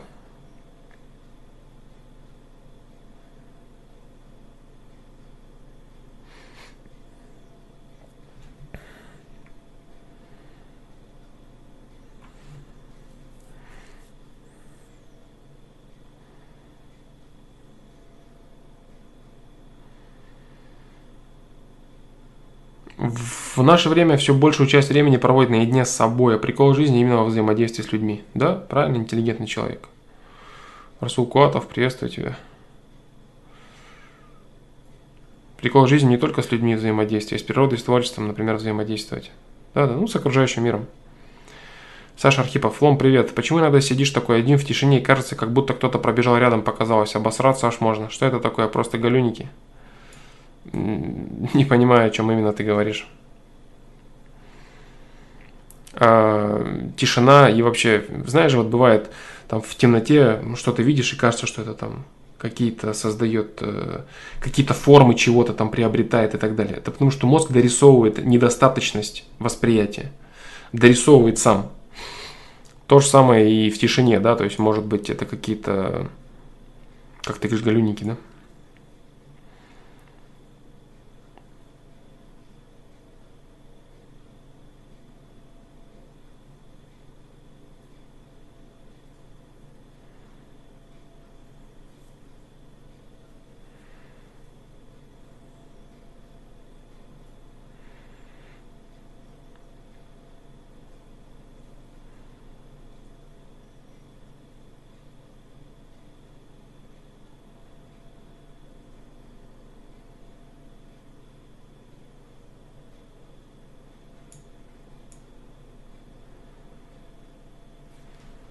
Так, так, так, точно путь не готов, тролливали.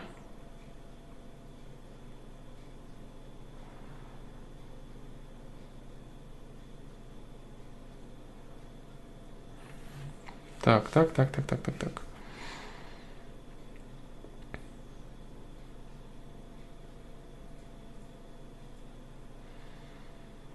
Эфир сегодня, да не особо, блин, такой средний.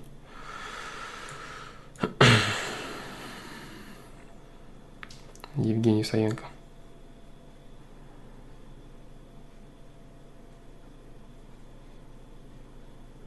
Расул Куатов, лом такой вопрос. Может ли система ограничить физическую силу при начале новой жизни? В том плане, что во взрослом состоянии принести больше вреда, чем пользы. Еще раз.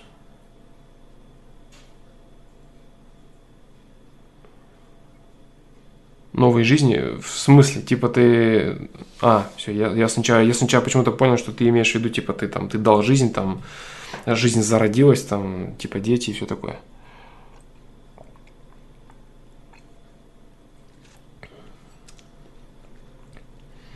Во взрослом состоянии принести больше вреда, чем пользы.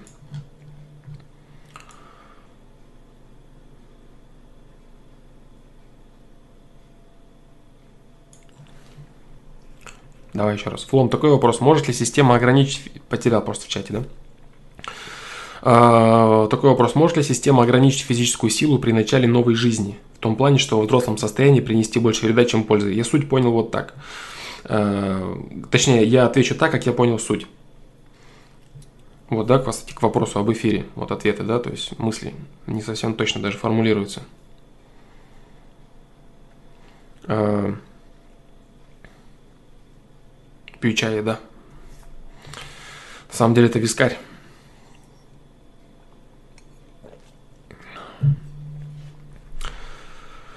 Восемнадцатый Макалан, да?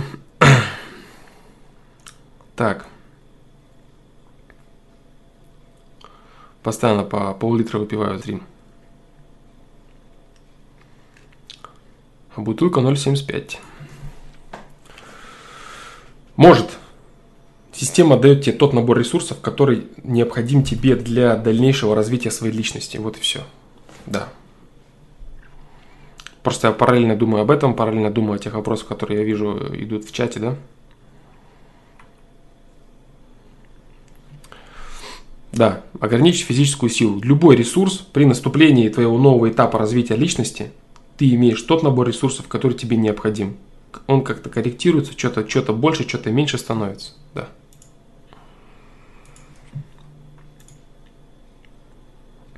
Я еще просто немного занят, да, делами, работой.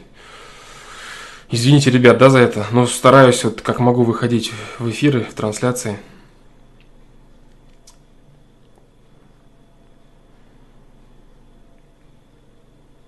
Потому что просто сидеть и работать, и зарабатывать деньги для себя там и что-то там делать, это как-то не совсем по кайфу, да? Хочется еще быть полезным.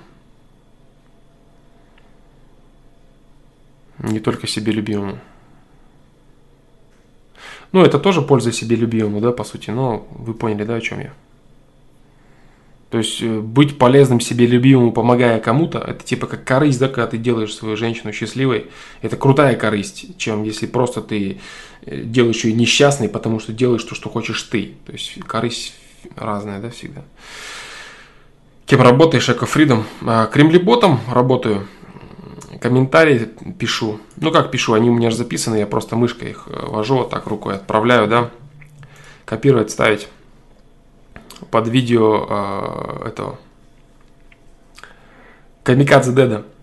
Дизлайки пишу под разными опишниками, дизлайки ставлю и комментарии гневные. И Навального то же самое, да. Засираю видео Камикадзе Деда и Навального отрицательными комментариями.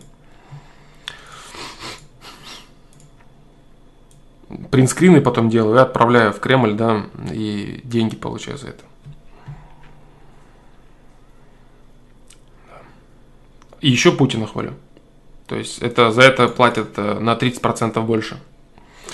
То есть хвалебный, э, хвалебный комментарий в сторону Путина стоит на 30% больше, чем засрать Камикадзе Деда, поэтому это выгоднее, это круче.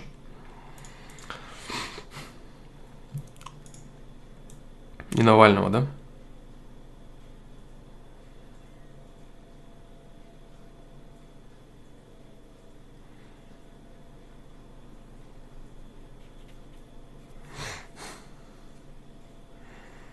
Так бы что я хвалил бесплатно Путина? Зачем это надо? Я же не как хомячки Навального, как он говорил, бесплатные идиоты. Я же за бабки только делаю все. Зачем быть дурачком бесплатным? Так ведь?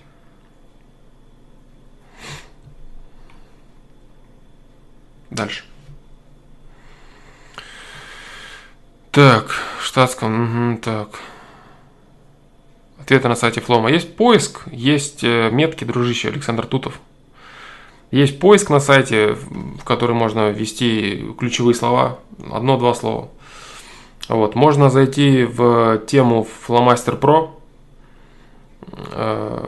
Flowmaster Pro и посмотреть по меткам. Путин что сделал полезного? Вообще ничего. Ничего не сделал полезного. Только Медведев э, яхту себе купил. Это все, что сделал Путин. Ты же это, Евгений Гурьянов, хочешь услышать? Пусть будет так. А Гитлер напал, чтобы русских людей истребить. А Путин ничего не сделал. Чтобы друзья его миллиардерами стали. Да. Для этого. Он это сделал. И часы к себе Патек Филипп купить. И замки построить. Ну, все вот эти вещи, да, которые ты знаешь. Да. Не-не-не, ничего он не спас. Просто, чтобы его друзья стали миллиардерами. Только для этого.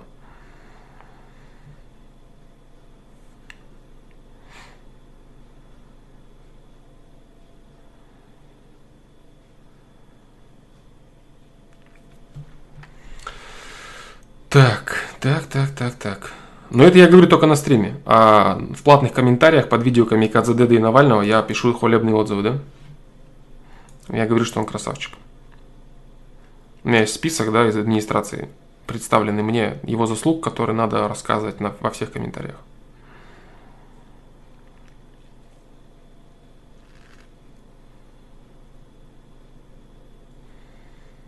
Так. Я просто почему медленно читаю, потому что очень много обсуждений идет, да? Вопросов.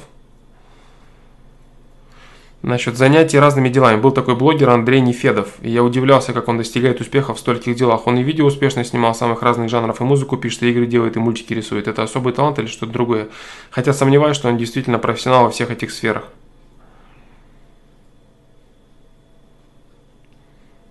Не знаю ничего. Я не понимаю, он угорает или нет. А, нет, Данила Дундронт. Это истина. Ты че, дружище?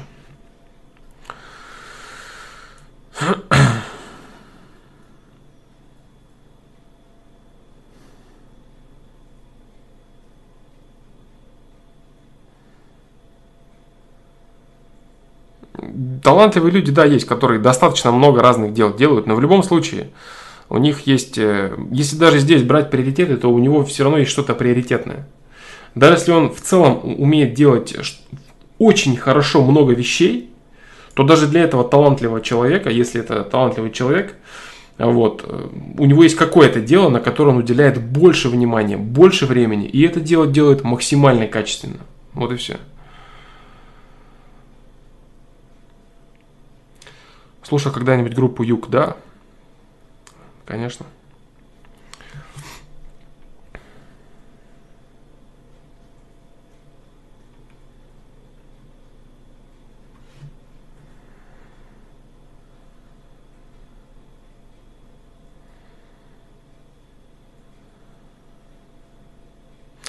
Кирилл Понеделко.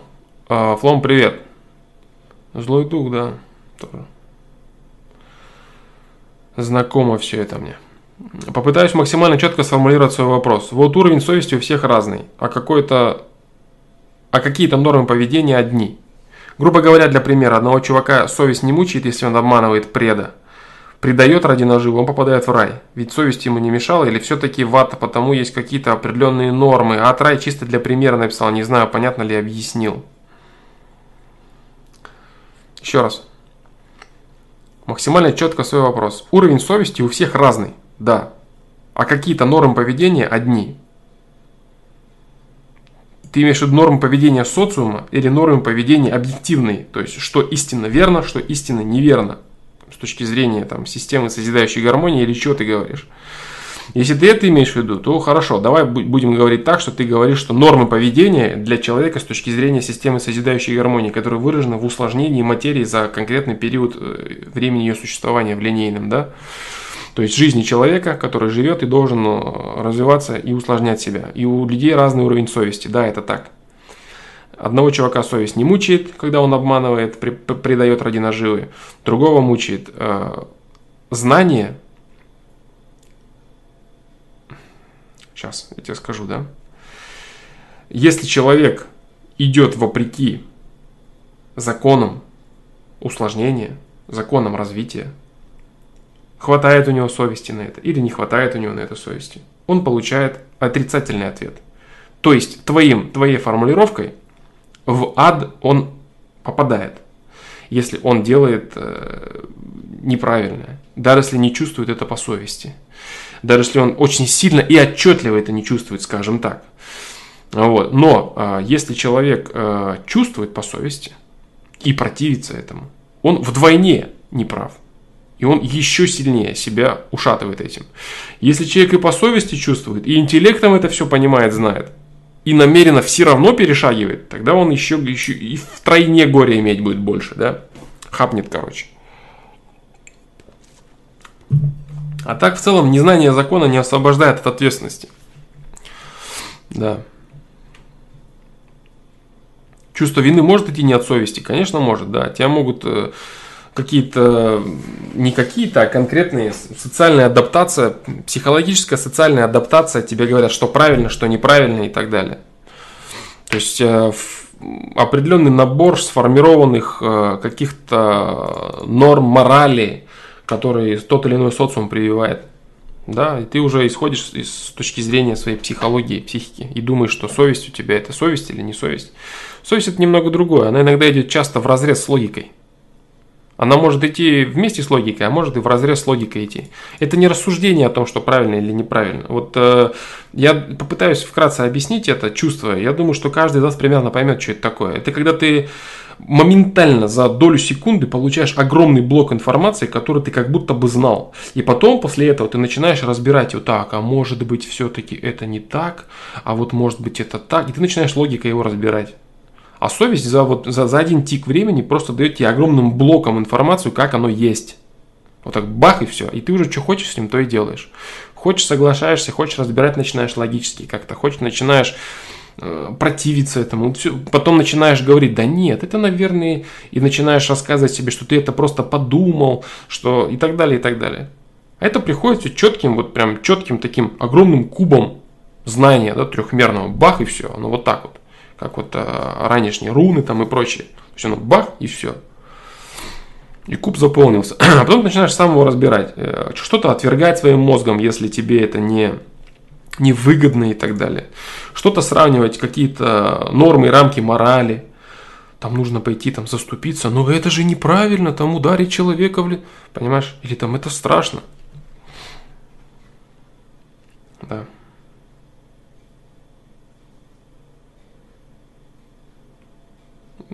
Понял, спасибо за ответ. Да, именно с этой точки зрения имею в виду. И второй вопрос сразу, немножко аналогичный с первым. Вот говорят, правда у каждого своя, а истина одна. В чем вообще эта истина определяется? А, истина определяется законом усложнения материи, а, законом развития всего. Любое созданное Творцом создание, тавтология, да, имеет процесс развития. От момента зарождения – до момента его прекращения жизни. Это цикл, линейный цикл времени, в который определенная материя развивается, имеет циклы развития и усложнения. Все идет к усложнению всегда. Усложняется, усложняется, усложняется, усложняется, бах, цикл прекращается. Закон усложнения материи выражен созидательными действиями человека. Действиями, развивающими так или иначе его и окружающий мир, включающий и природу, и других людей, и так далее, и так далее созидание и развитие окружающего мира. Эгоизм и потребление, ненависть – это разрушение всего окружающего мира во имя краткосрочной угоды самого себя. Допустим, война какая-то, войну какую-то создать, вместо того, чтобы там примирить народы, вместе полететь в космос, там, объединить технологии и так далее. Ну, это на, на какой-то глобальной политике. В жизни каждого человека ежедневно то же самое.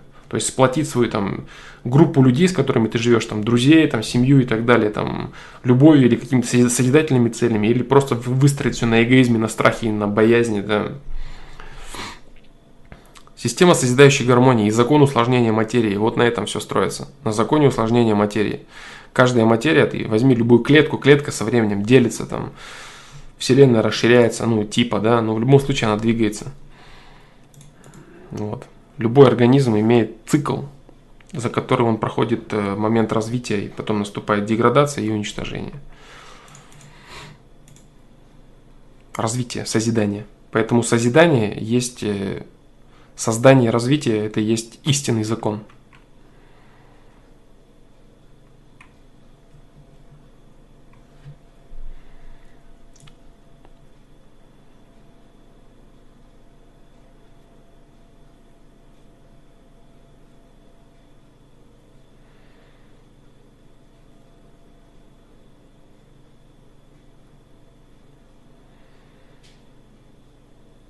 Асанали Успанов, если я родился в Казахстане, по национальности казах, но думаю и говорю на русском, даже акцент русский, правильно ли мне будет считать себя русским? Так, точно, все, да, конец. Я говорю, да, то есть русскость – это практически мировоззрение человека определенное, понимаешь? Мировоззрение человека, подкрепленное э, мыслями, образами и разговором на русском языке. Вот что такое русскость, понимаешь? Есть люди, разговаривающие на русском языке, граждане России, но это не русские люди. А есть люди, живущие за границей, разговаривающие на русском языке, но это русские люди. Даже это не славяне, например.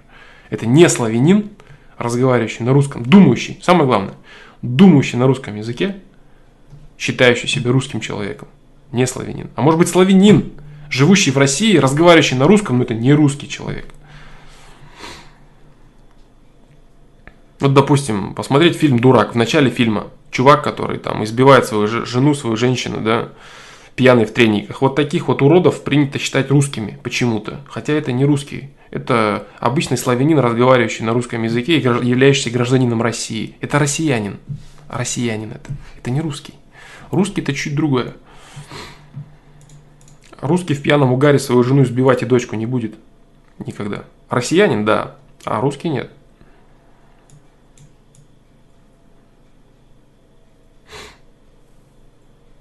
Ну, я имею в виду актер, да, играющий этот образ, естественно, это, это просто актер. Ну, вот, для примера, чтобы понятно было, о чем я говорю.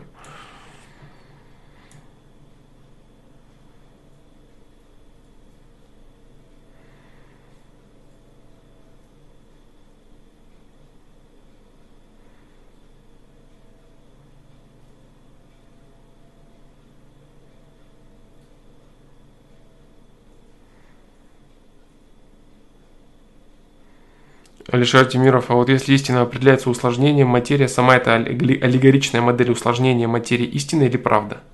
Аллегоричная модель это моя правда. Моя правда, в которой заключена мое представление об истине. Допустим, если мой душ вдруг тоже будет аналогичным усложнением материи, то это получается истина, и тогда истина не одна, значит правда. Нет, истина одна. Истина – это суть. И в какую бы форму ты эту суть не обличил, она остается одной и той же суть, да, суть и смысл, в какие бы формы ты ни обличал, это, это знаешь, как будет? Это будет твоя правда об истине. Вот так. То есть твоя правда об истине – это твоя форма, в которую ты заключил истину. Вот моя правда об истине – это та аллегоричная форма, которую я сказал. Твой душ, например, если он несет эту, э, эту же смысловую нагрузку, самое главное, эту же идею, эту же цель, усложнение и развитие, Хоть во что ты это закрепи, хоть как это обзови, хоть там камни крутятся, хоть палки деревянные сыпятся, падают. Это будет твоя форма истины. Единой все равно, единой истины. Как вот, допустим, у монотеистических учений, всевозможных э, свидетельствующих о, утверждающих, скажем так, о единстве Творца, а Творца, некого там Создателя Всевышнего, да, который Э, является э, абсолютом для человека. Для кого-то это законы природы, для кого-то это таинственное, там, э, таинственное нечто, да, для кого-то это там какие-то процессы, продиктованные там откуда-то. Но это в любом случае единая система, которая влияет на жизнь человека. Вот и все. То есть они говорят разными языками, но об одном и том же. Вот, если убрать какие-то политические моменты, да, идеологические и так далее. Суть, суть в одном. Так и здесь. Если ты говоришь об усложнении и развитии, это то же самое. Какую форму ты этому дашь, это твое. Для удобства восприятия, как вот я, допустим, говорил про жизнь столкача, например, да. Я подумал, что это будет удобно для кого-то. То есть это просто для удобства восприятия все. Поэтому Санали Успанов, если я родился в Казахстане по национальности казах, но думаю и говорю на русском, даже акцент русский, правильно мне будет считать себя русским? Русский это состояние души, да, это тип человека, я же говорил, да. Можешь ли ты быть русским? Вот э, ты по национальности казах, родился в Казахстане, можешь ли ты быть русским? Да, конечно. Можешь ли ты не быть русским? Можешь ты не быть русским. Можешь. Я, я просто как бы не знаю тебя лично, да, не знаю твоих жизненных ценностей, фундаментальных, внутренних именно, да.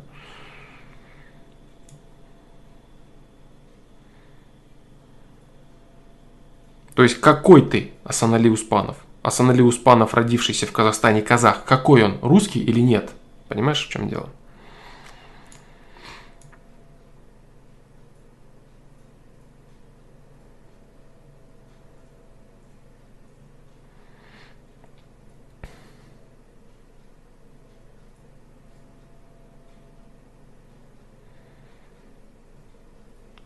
Про Лурку я уже говорил.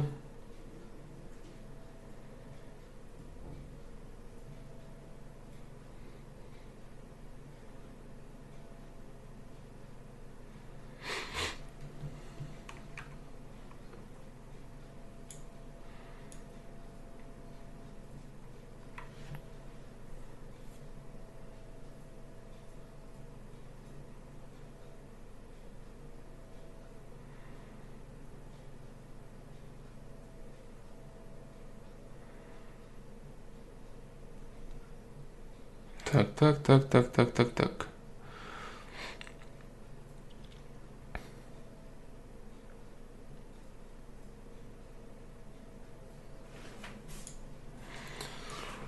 так.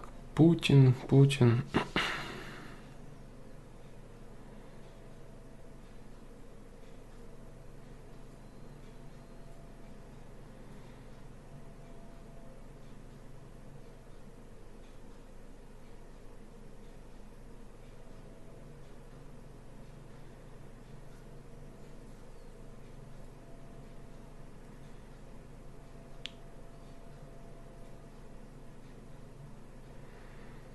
Так. Социализм, политика, бла-бла. Так.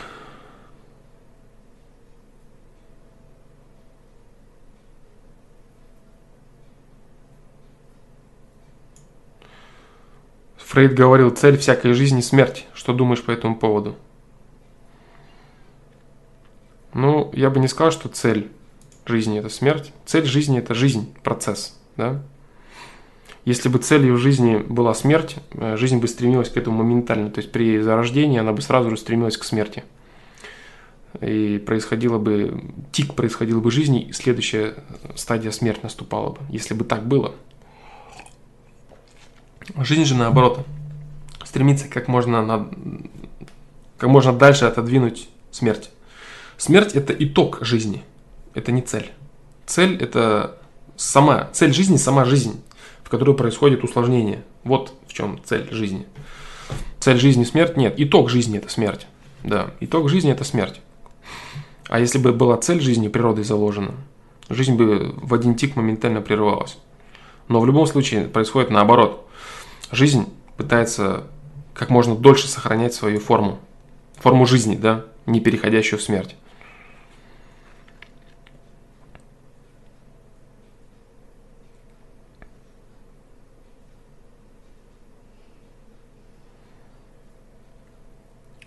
Сколько стрим длится уже? 2.03, да, вот, кстати. Хороший вопрос, да, уже, наверное, блин, долго. Уже долго. Так. Скажем проще, русский это не национальность, это принадлежность к цивилизации. Да, неплохо. Ну, определений может быть очень много, фривольных, любых, каких удобно. Да, это тоже правильное определение, да принадлежность к цивилизации. То есть то, что отстаивает человек, как он видит мир, как он видит мироустройство.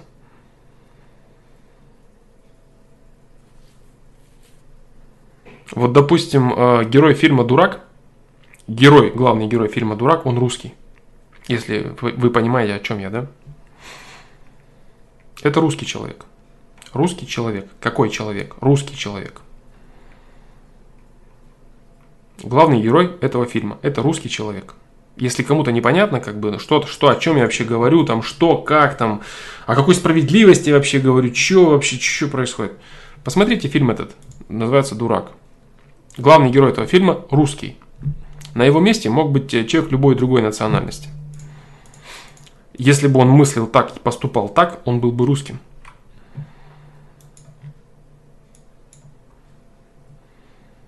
А вот люди, которые его окружают, некоторые славяне из этого фильма, да, они не русские.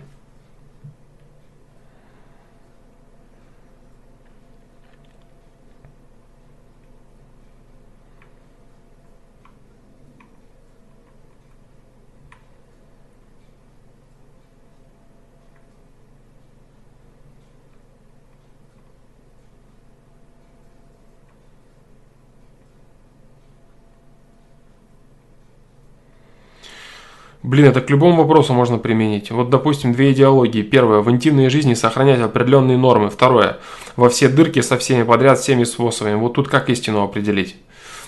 Э, что созидательного?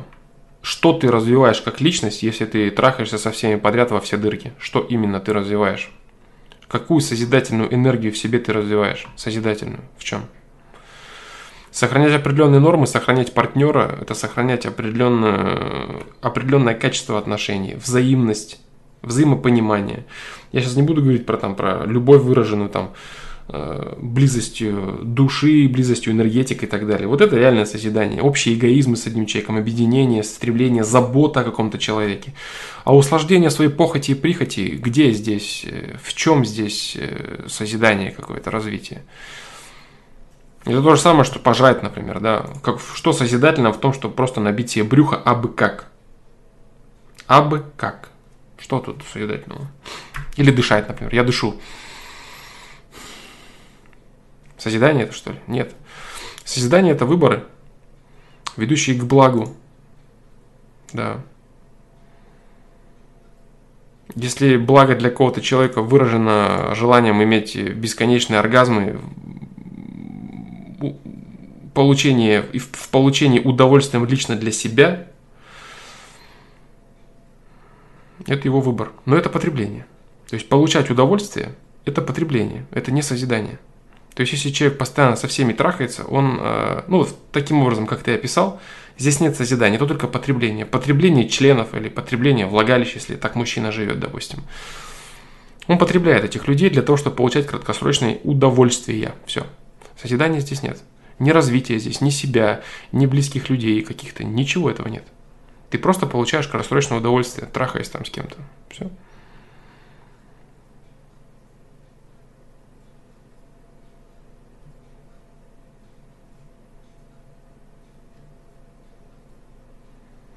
Флом, каждый масштаб личности включает в себя предыдущие масштабы личности. Не совсем так. Не совсем так. Не совсем так. Как э, масштаб личности, при котором только ты сам единое целое, может э, состыковываться с тем, что, допустим, единое целое – это твоя семья. Или как, например, если ты являешься там каким-то оголтелым патриотом, э, ура-патриотом своего там города там, или своей страны, и всех остальных ненавидишь и презираешь, и потом ты выходишь и хочешь войны там, допустим, со всеми, всех победить, уничтожить, там, склонить к своим там ногам, Потом ты выходишь на новый уровень масштаб мышления и понимаешь, что нет, война вообще не нужна. Что вы там такие же, как и те, например, и так далее. То есть у тебя просто происходит э, перестановка аспектов в голове, да, переоценка ценностей, перестановка важностей.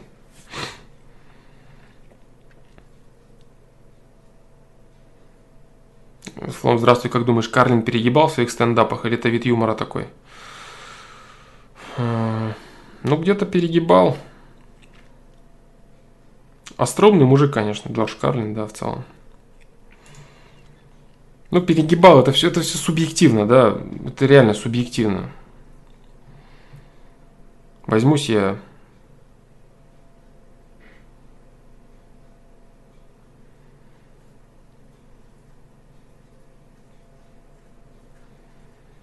Возьмусь ли я субъективно говорить, для кого там, на мой взгляд, слегка пере, пере, пере, пере, пере это, да, перегибал. Но это не важно, да, вообще не важно.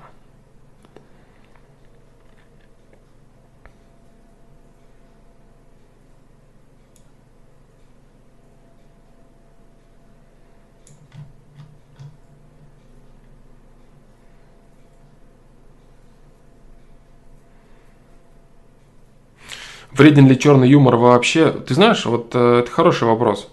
Черный юмор это определенное оружие, над которым думает каждый по-своему, по-разному. Вот. Э, вообще вот этот вот э, сарказм, высмеивание всевозможное, да, троллинг и так далее. Это все очень интересные аспекты познания мира, человеческих взаимоотношений. Вот эти вот грани, да, вот. Черный юмор также дает тебе возможность познать как свою собственную грань, так и грани окружающих людей, так и посравнивать э, себя с другими людьми. То есть я там вот так вот вижу мир, а они видят вот так, а почему они видят мир, а вот так вот, а может быть я, то есть это дает анализ. Если ты пользуешься троллингом, черным юмором только для того, чтобы вот как э, Кирилл описывал, как бы потрахаться постоянно с кем-то, да, во все дырки. То есть постоянно гадишь черным юмором, постоянно гадишь, гадишь, гадишь и пытаешься таким образом вот э, выделиться из толпы. Смотрите, я могу пошутить на то, как чью-то там мать убивают, например, ха-ха-ха, я этого не боюсь. Все такие, о, какой же он идиот. А он такой говорит, да, я крутой, я не такой, как все. Некоторые люди так любят делать, но это проблема.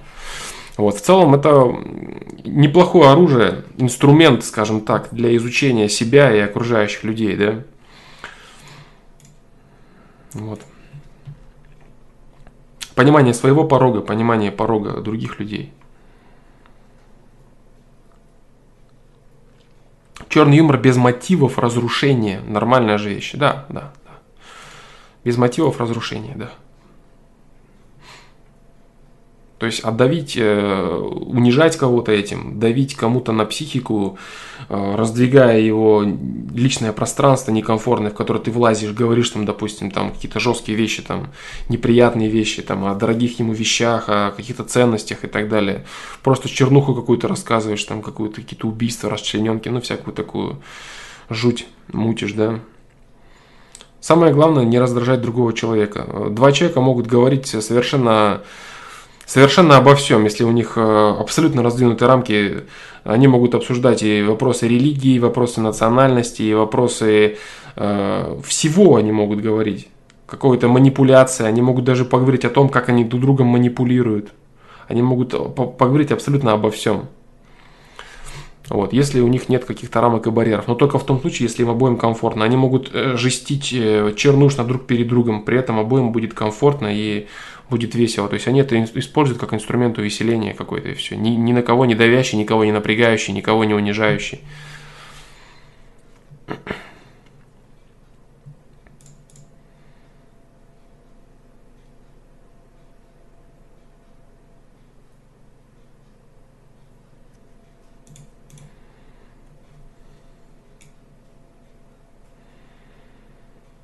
Данила Дундрон, тебя бы, я думаю, не удовлетворили рассказы про строительство коммунизма, да? Ты бы тоже спрашивал, зачем? Тебе бы говорили, давай построим коммунизм, бро. А ты говорил, зачем? Я не вижу в этом смысла. Так можно про все сказать. Так можно сказать про все. Я не вижу в этом смысла. Ты когда попробуешь, у тебя перестанет. Ты в теории просто. Ты знаешь, ты, ты как квантовая физика, которая сейчас загибается и дохнет от бесконечной математики, которая в ней происходит, теоретическая, да? Так и ты со своими познаниями. Зачем я буду развиваться и радоваться? Это же... Ты начни это делать, и вопросы отпадут у тебя. Не тони в теории, начинай переходить к практике.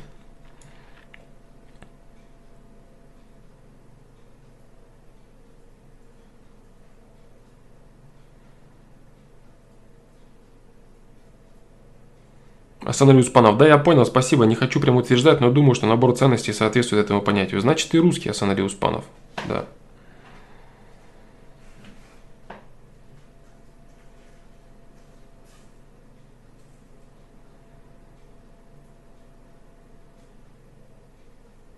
Вредно ли пожизненное сексуальное воздержание с отказом в том числе и от самоудовлетворения? Для кого вредно? Для всех людей вредно. Кому-то это нужно, кому-то это необходимо. Для кого? Для тебя лично я тебя не знаю, чтобы утверждать это. Есть люди, которым ли это нужно? Есть. Да. Есть люди, которым это противопоказано и крайне вредно? Да, есть тоже. Которым в смысле не нужно воздержание, им нужно вести полноценную половую жизнь. Если такие люди, есть такие люди, да. И их большинство. Да. Вот так вот скажем. Жак Фреско, Гунько Дмитрий, я отвечал много раз о нем. Так, ну, в общем-то, так. Все, вот так вот, ребята.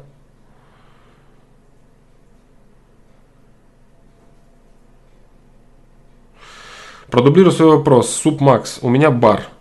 За последнее время потерял двух дорогих мне людей из-за того, что сильно загружал их своими проблемами. Раньше был замкнут, но сейчас не могу без общения. Сильно привязываюсь к людям. Не хочу заводить знакомства, чтобы не было больно, но все равно чувство одиночества гложет. Как быть? Вот это дилемма, дружище, самая, э, самая серьезная дилемма, когда встает у человека в его жизни. Боязнь получить нож в спину от близкого человека и боязнь не иметь близкого человека. И он выбирает, вот боится ли он получать нож в спину, не хочет ли он этого делать, или он все-таки вот рискует и хочет э, заиметь близкого человека. Я говорил, да, вот э, есть там один хороший ответ. Одна девушка говорила о том, что вот она хочет любви какой-то и так далее. По метке «любовь» можно это найти. Я там сравнивал, да, любовь с э, русской рулеткой. Это риск, серьезный риск. И если у тебя недостаточно интеллектуального ресурса для того, чтобы оценить э, намерение человека, ты можешь быть предан, можешь получить нож в спину, можешь хапнуть. Да. Потом можешь закрыться, разочароваться и так далее, и так далее. А можешь выстрелить правильно. Можешь не ошибиться. Вот так вот. Там у меня еще вопрос был, я могу продублировать про русскость. Давай, Асаналий Успанов, продублируй. Я что-то не могу найти. Что бы я тебе посоветовал? Как быть? Продолжай рисковать. Сильно привязывать к людям. Замечательно. Замечательно. Привязывайся к людям. Заводи знакомства. Одиночество хуже. Я тебе скажу так. Э, лучше всю жизнь пытаться найти близкого человека и постоянно получать предательство – да, чем э, закрыться от людей и прожить в одиночестве, в боязни. Твой мотив о поиске близкого человека, он благороднее, и он даст тебе больше счастья в жизни, даже если ты будешь постоянно ошибаться. Плакать и говорить, да что ж я опять, какого человека нашел, бла-бла-бла. Ты все равно будешь более счастлив, чем тот человек, который закрылся, он убедит себя, конечно, что это более комфортно, более счастливо, спокойно. Конечно, он найдет массу оправданий тому, что это целесообразнее, это правильно, это логичнее. Ха-ха, какой же тот дурак, который находит. Но это будет все неправда. Оставаться живым человеком, стремящимся к полноценным отношениям с другим человеком, это всегда более правильно.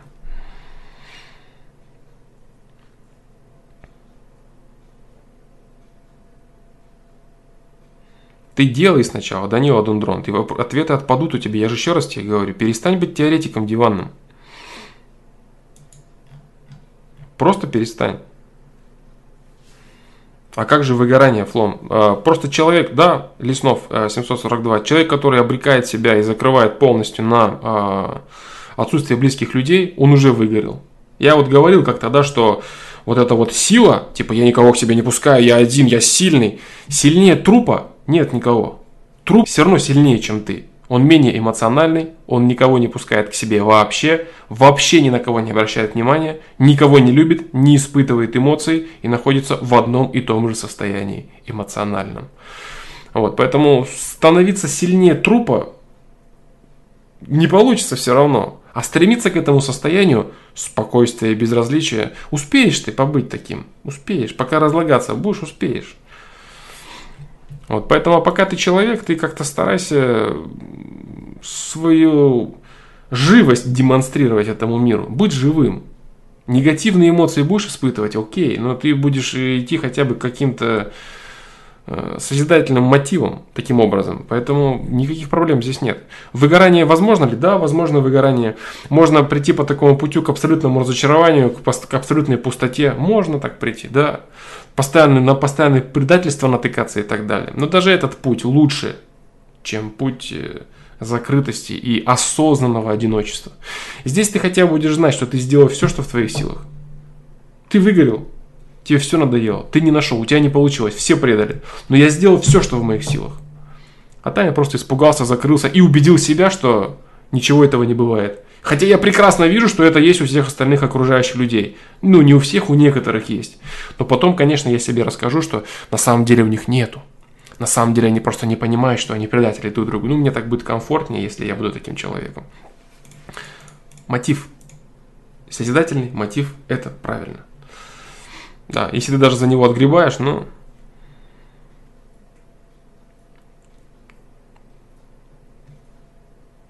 Сколько раз убеждался, что локальные какие-то удары оказывались полезными на дистанции. Да.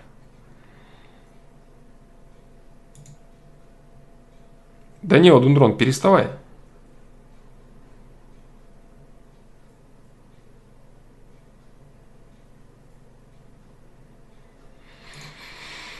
Переставай копаться в теории. Переставай копаться в теории. Я ж тебе говорил не заходить на стрим несколько лет.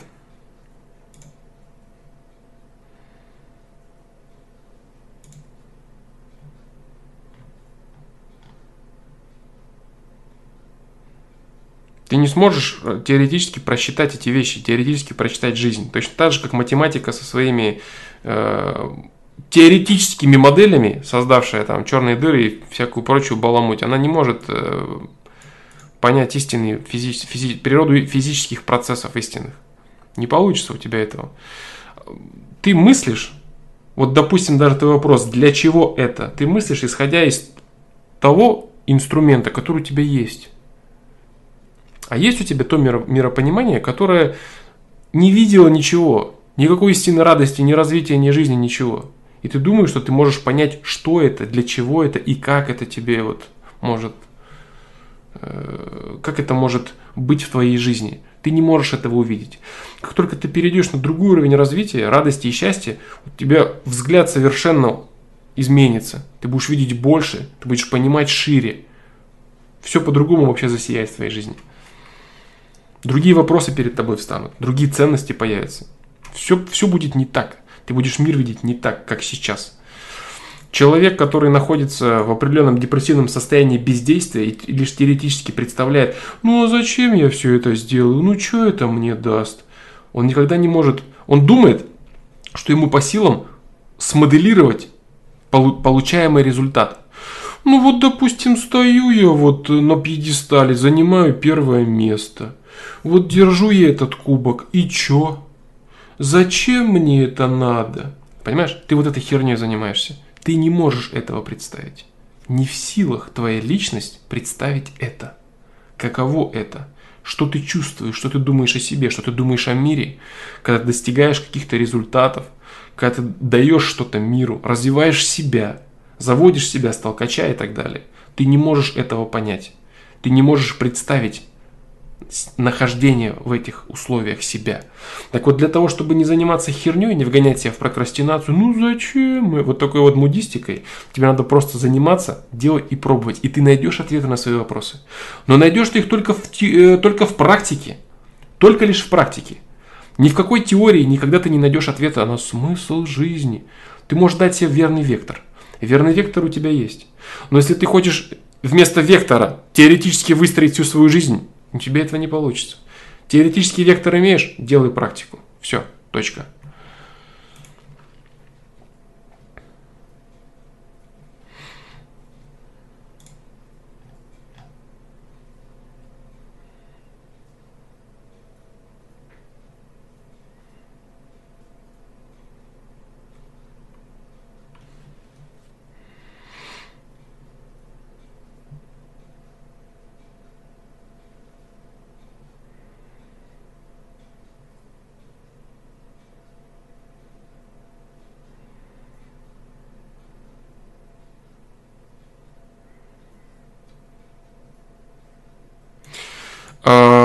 Алишер Тимиров, Лом по поводу масштаба личности. Ты же привел примеры следствий масштаба личности. Они как бы, да, не переходят э, одно в другое. А вот если сохранить суть масштабов, они с каждым разом расширя... расширяются же. Расшириваются же. Ну, расширяются, да?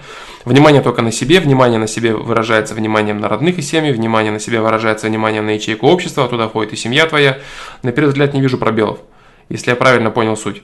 Естественно, но каждый раз переходя на следующий этап масштаба личности – ты сталкиваешься с тем, что твоя уверенность о том, что, допустим, все остальные враги, она полностью разбивается. Понимаешь?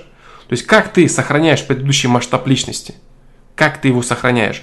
Только лишь тем, что ты один целое единое, но есть ведь и вторая часть этого масштаба личности, тем, что все остальные враги, а ты переходишь на следующий этап, и оказывается, что они не враги.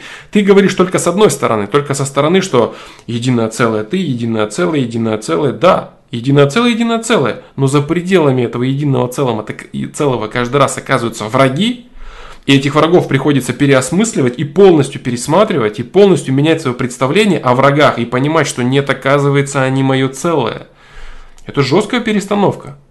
И твои ценности о том, что надо, допустим, обкрадывать соседа, обувать своих друзей, они полностью переделываются и абсолютно другими становятся. И ты понимаешь, что нет, это все не так, вообще не так, и нужно делать вот так. Понимаешь? Вот так вот.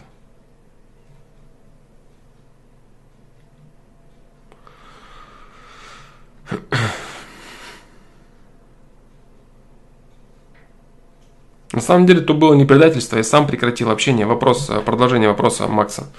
Я сам прекратил общение, потому что осознал, что как бы душу человека своими проблемами, мыслями, чувствами все упирается не засрать, да, типа? Да, душу не засрать. Все упирается в самокопание. Ну,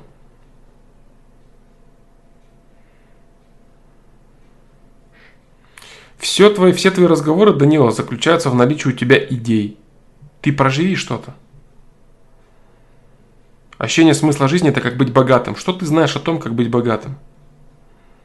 Что ты знаешь об этом?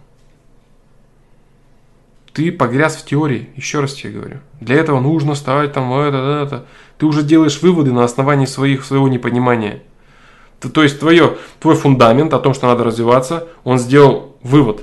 Оставляй для этого, я тебе говорю, оставляй пустоту в рассуждениях и умозаключениях. Ты отказываешься это делать. Ты не хочешь это делать, ты не хочешь это принимать. Ты, ты, ты городишь на все это какую-то херню многоэтажную. А это вот так, значит, это вот так, значит, это, значит. Понимаешь? А твой второй этаж уже неправильный. Поэтому все твои вторые значит, значит, это все херня. Пустота. Я не знаю, что будет дальше. Ты можешь себе сказать? Я это буду делать и не знаю, каким я буду. Я не знаю, что я буду ощущать. Я не знаю, что со мной будет происходить. Способен ты это себе сказать? Нет, не способен, я же знаю. Нет, ты не знаешь. Ты не знаешь. Я начну развиваться, и кем я стану, как я буду чувствовать мир, я не знаю. Оставь пустоту в рассуждениях и умозаключениях. Если ты что-то можешь понять из того, что я говорю, сделай это. На каждое свое, ну это же будет... Стоп. Я не знаю, что это будет. Я не знаю, как это будет. Чтобы мне узнать, мне нужно сделать и почувствовать это. Вот и все.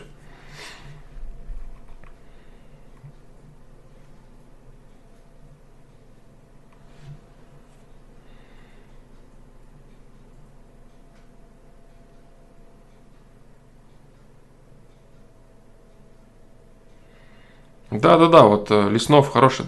Все, все это в процессе жизни, миропонимания. Да, миропонимание собирается, копится и меняется. Да не нужно тебе сейчас выводы делать. Вот опять ты думаешь, что что-то я тебя не понял, а ты что-то понял. Ты можешь поверить мне в то, что тебе надо просто принять пустоту? Или ты думаешь, что ты что-то мне будешь объяснять? Объяснять мне выстроенное на моей же модели, которую я тебе говорил, зачем ты это делаешь, для чего тебе это нужно.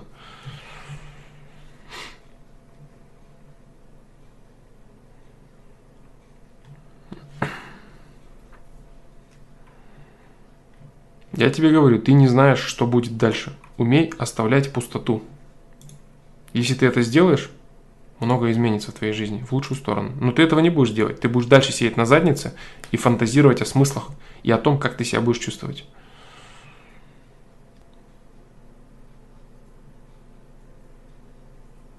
Начни прогрессировать в каком-то спорте и все. Мозг заведенный, гаси его, гаси своих самокопания. Заводи свой мозг в направлении какой-то одной деятельности и достигай результата.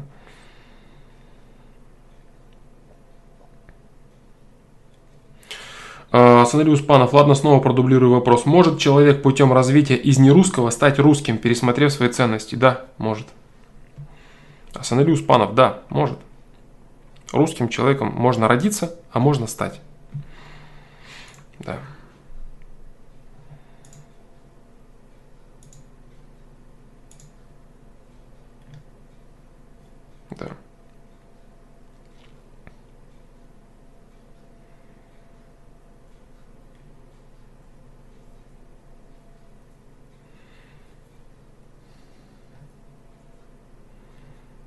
Так, ну чё, все, наверное, 2.30, да, уже, да, ребят. Вот, ну, как-то так. Как-то так, так, так, так.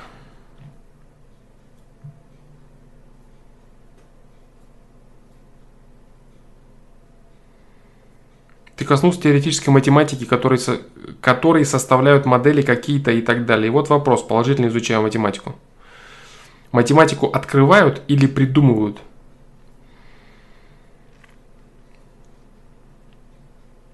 Ее и откры... А, вот э, дополнение, да? Если и то, и то, то как понять, где открытие, а где выдумка? Да, и то, и другое. Ее и выдумывают, и открывают, да. Хороший ответ ты сам себе дал. Как понять, где выдумка, а где открытие? Ну, это, понимаешь, вот то же самое, как и, в принципе, в остальных, во всех науках. Той же физики, например. Где выдумка, а где наука, да? Где реальное открытие. Где реальное открытие, а где выдумка. Так и здесь, да?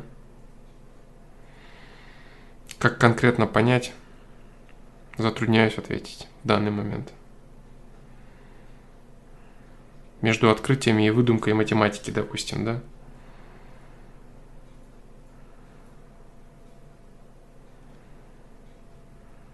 Затрудняюсь ответить. Может, устал я уже. Потому что я уже намылился заканчивать стрим. И что-то сейчас э, раз задаю себе вопрос, ну, по, по методе, да, читаю вопрос, на который не знаю ответа, и жду ответ. Да, ответа не приходит, потому что я уже стрим решил заканчивать, да. Поэтому не могу ничего ответить, дружище. Пока ничего не могу ответить. Да.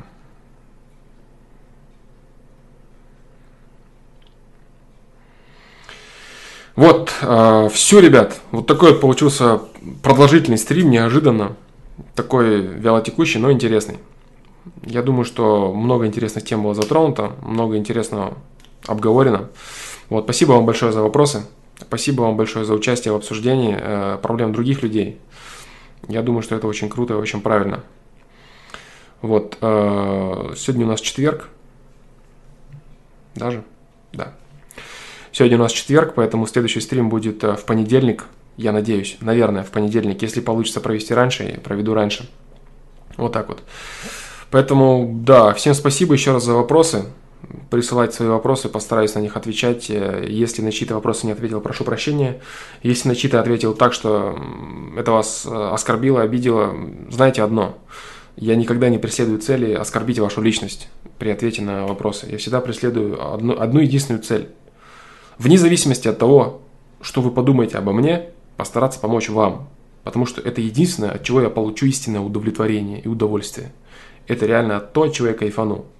Если со временем человек какой-то пишет мне, э, не буду сам себя излишне хвалить, но часто бывает такое, да, люди пишут там, там столько-то времени назад, там спрашивал совета, там то-то, то-то там помогло, там вот это решил, то сделал, то вот так вот, а вот ты говорил то, я говорил то, а вот на самом деле там спасибо и так далее, и так далее. Это реально круто. Это вот то, что мне нужно. Вот, если кто-то думает, что моя задача там кому-то жестко ответить, там, там покривляться, там, повыделываться, ну, я не знаю, я могу сказать лишь одно, что человеку Человеку бы за столь длительный промежуток времени, если кто-то сомневается в этом, человеку за столь длительный промежуток времени это бы надоело, наверное, уже как минимум. Да. Даже если я не буду рассказывать о том, какой я молодец и что я делаю это не для этого. Ну, это как бы обычные слова, да, которые все говорят люди, которым можно не верить. Единственное, какая есть логика в этом, в том, что это бы надоело элементарно. Поэтому если вы получаете от меня какие-то ответы не совсем, э, которые греют ваше самолюбие, мягко скажем, то знаете, что развитие человека очень часто начинается именно с точки, когда он получает удар по самолюбию. И если этот удар начать рассматривать и развивать, а почему это стало мне неприятно, то очень часто человек приходит к вопросу, вот, который сегодня чел э, один озвучил. Что делать, если там во столько-то лет ты узнал, что ты полный мудак? Вот, и ты начинаешь задумываться, что из этого состояния нужно делать. Поэтому, если вы получаете иногда не совсем те ответы, которые вы э, Э, хотели бы услышать, то знаете одно, что я просто делаю всегда то, что считаю нужным для того, чтобы помочь вам в вашей ситуации. Если, конечно, вы действительно тот человек, который вы даете себя в вопросе. По крайней мере, я знаю одно. Я стараюсь помочь тому персонажу, которого я вижу в тексте. Так, как вы смогли его интерпретировать. Вот и все. Я считаю это правильным для себя, и мой мотив мне интересен. Я считаю его верным и продолжаю двигаться в этом направлении. Вот так вот. Э, стараюсь обосновывать то, что я говорю. Поэтому иногда мне, конечно, кажется, что кто-то может не понимать того, что я говорю, кто-то может тупо обижаться на что-то. Вот, или видеть в этом вообще какой-то там скрытый смысл, там, чего-то там, что-то мне там это нужно, важно, интересно. Если бы я не имел мотива там какого-то созидательного, я бы давно бы не заходил бы на этот стрим. Ну ладно, опять, это опять слова. Опять просто слова, на которые можно не верить, да? Короче, ладно. Кто понял, тот понял. Кто понимает, что я говорю, тот понимает. Кто не понимает, все равно будет бесполезно то, что я буду говорить, да. Поэтому, если кому-то полезно то, что я говорю, круто. Как перестанет быть полезно, переставайте заходить, переставайте задавать свои вопросы, и стримы прекратятся. Но я пойму с полностью удовлетворенным своим э, внутренним осознанием того, что всем, кому нужно, кто заходили, я помог, и люди закончились. Именно тогда прекратят выходить новые ФПЛы, новые стримы. Когда это произойдет? Да, когда люди просто прекратят приходить, я скажу, ну наконец-то все, да, наконец-то все, наконец-то я пошел заниматься своими делами, да, и люди перестали приходить. Вот так вот. Все, всем пока, хороших вам выходных, правильного осознания того, о чем мы с вами разговариваем, правильного, правильных вам решений и поступков, самое главное, поступков в вашей жизни. Да, все. Всем пока. Надеюсь, что до понедельника.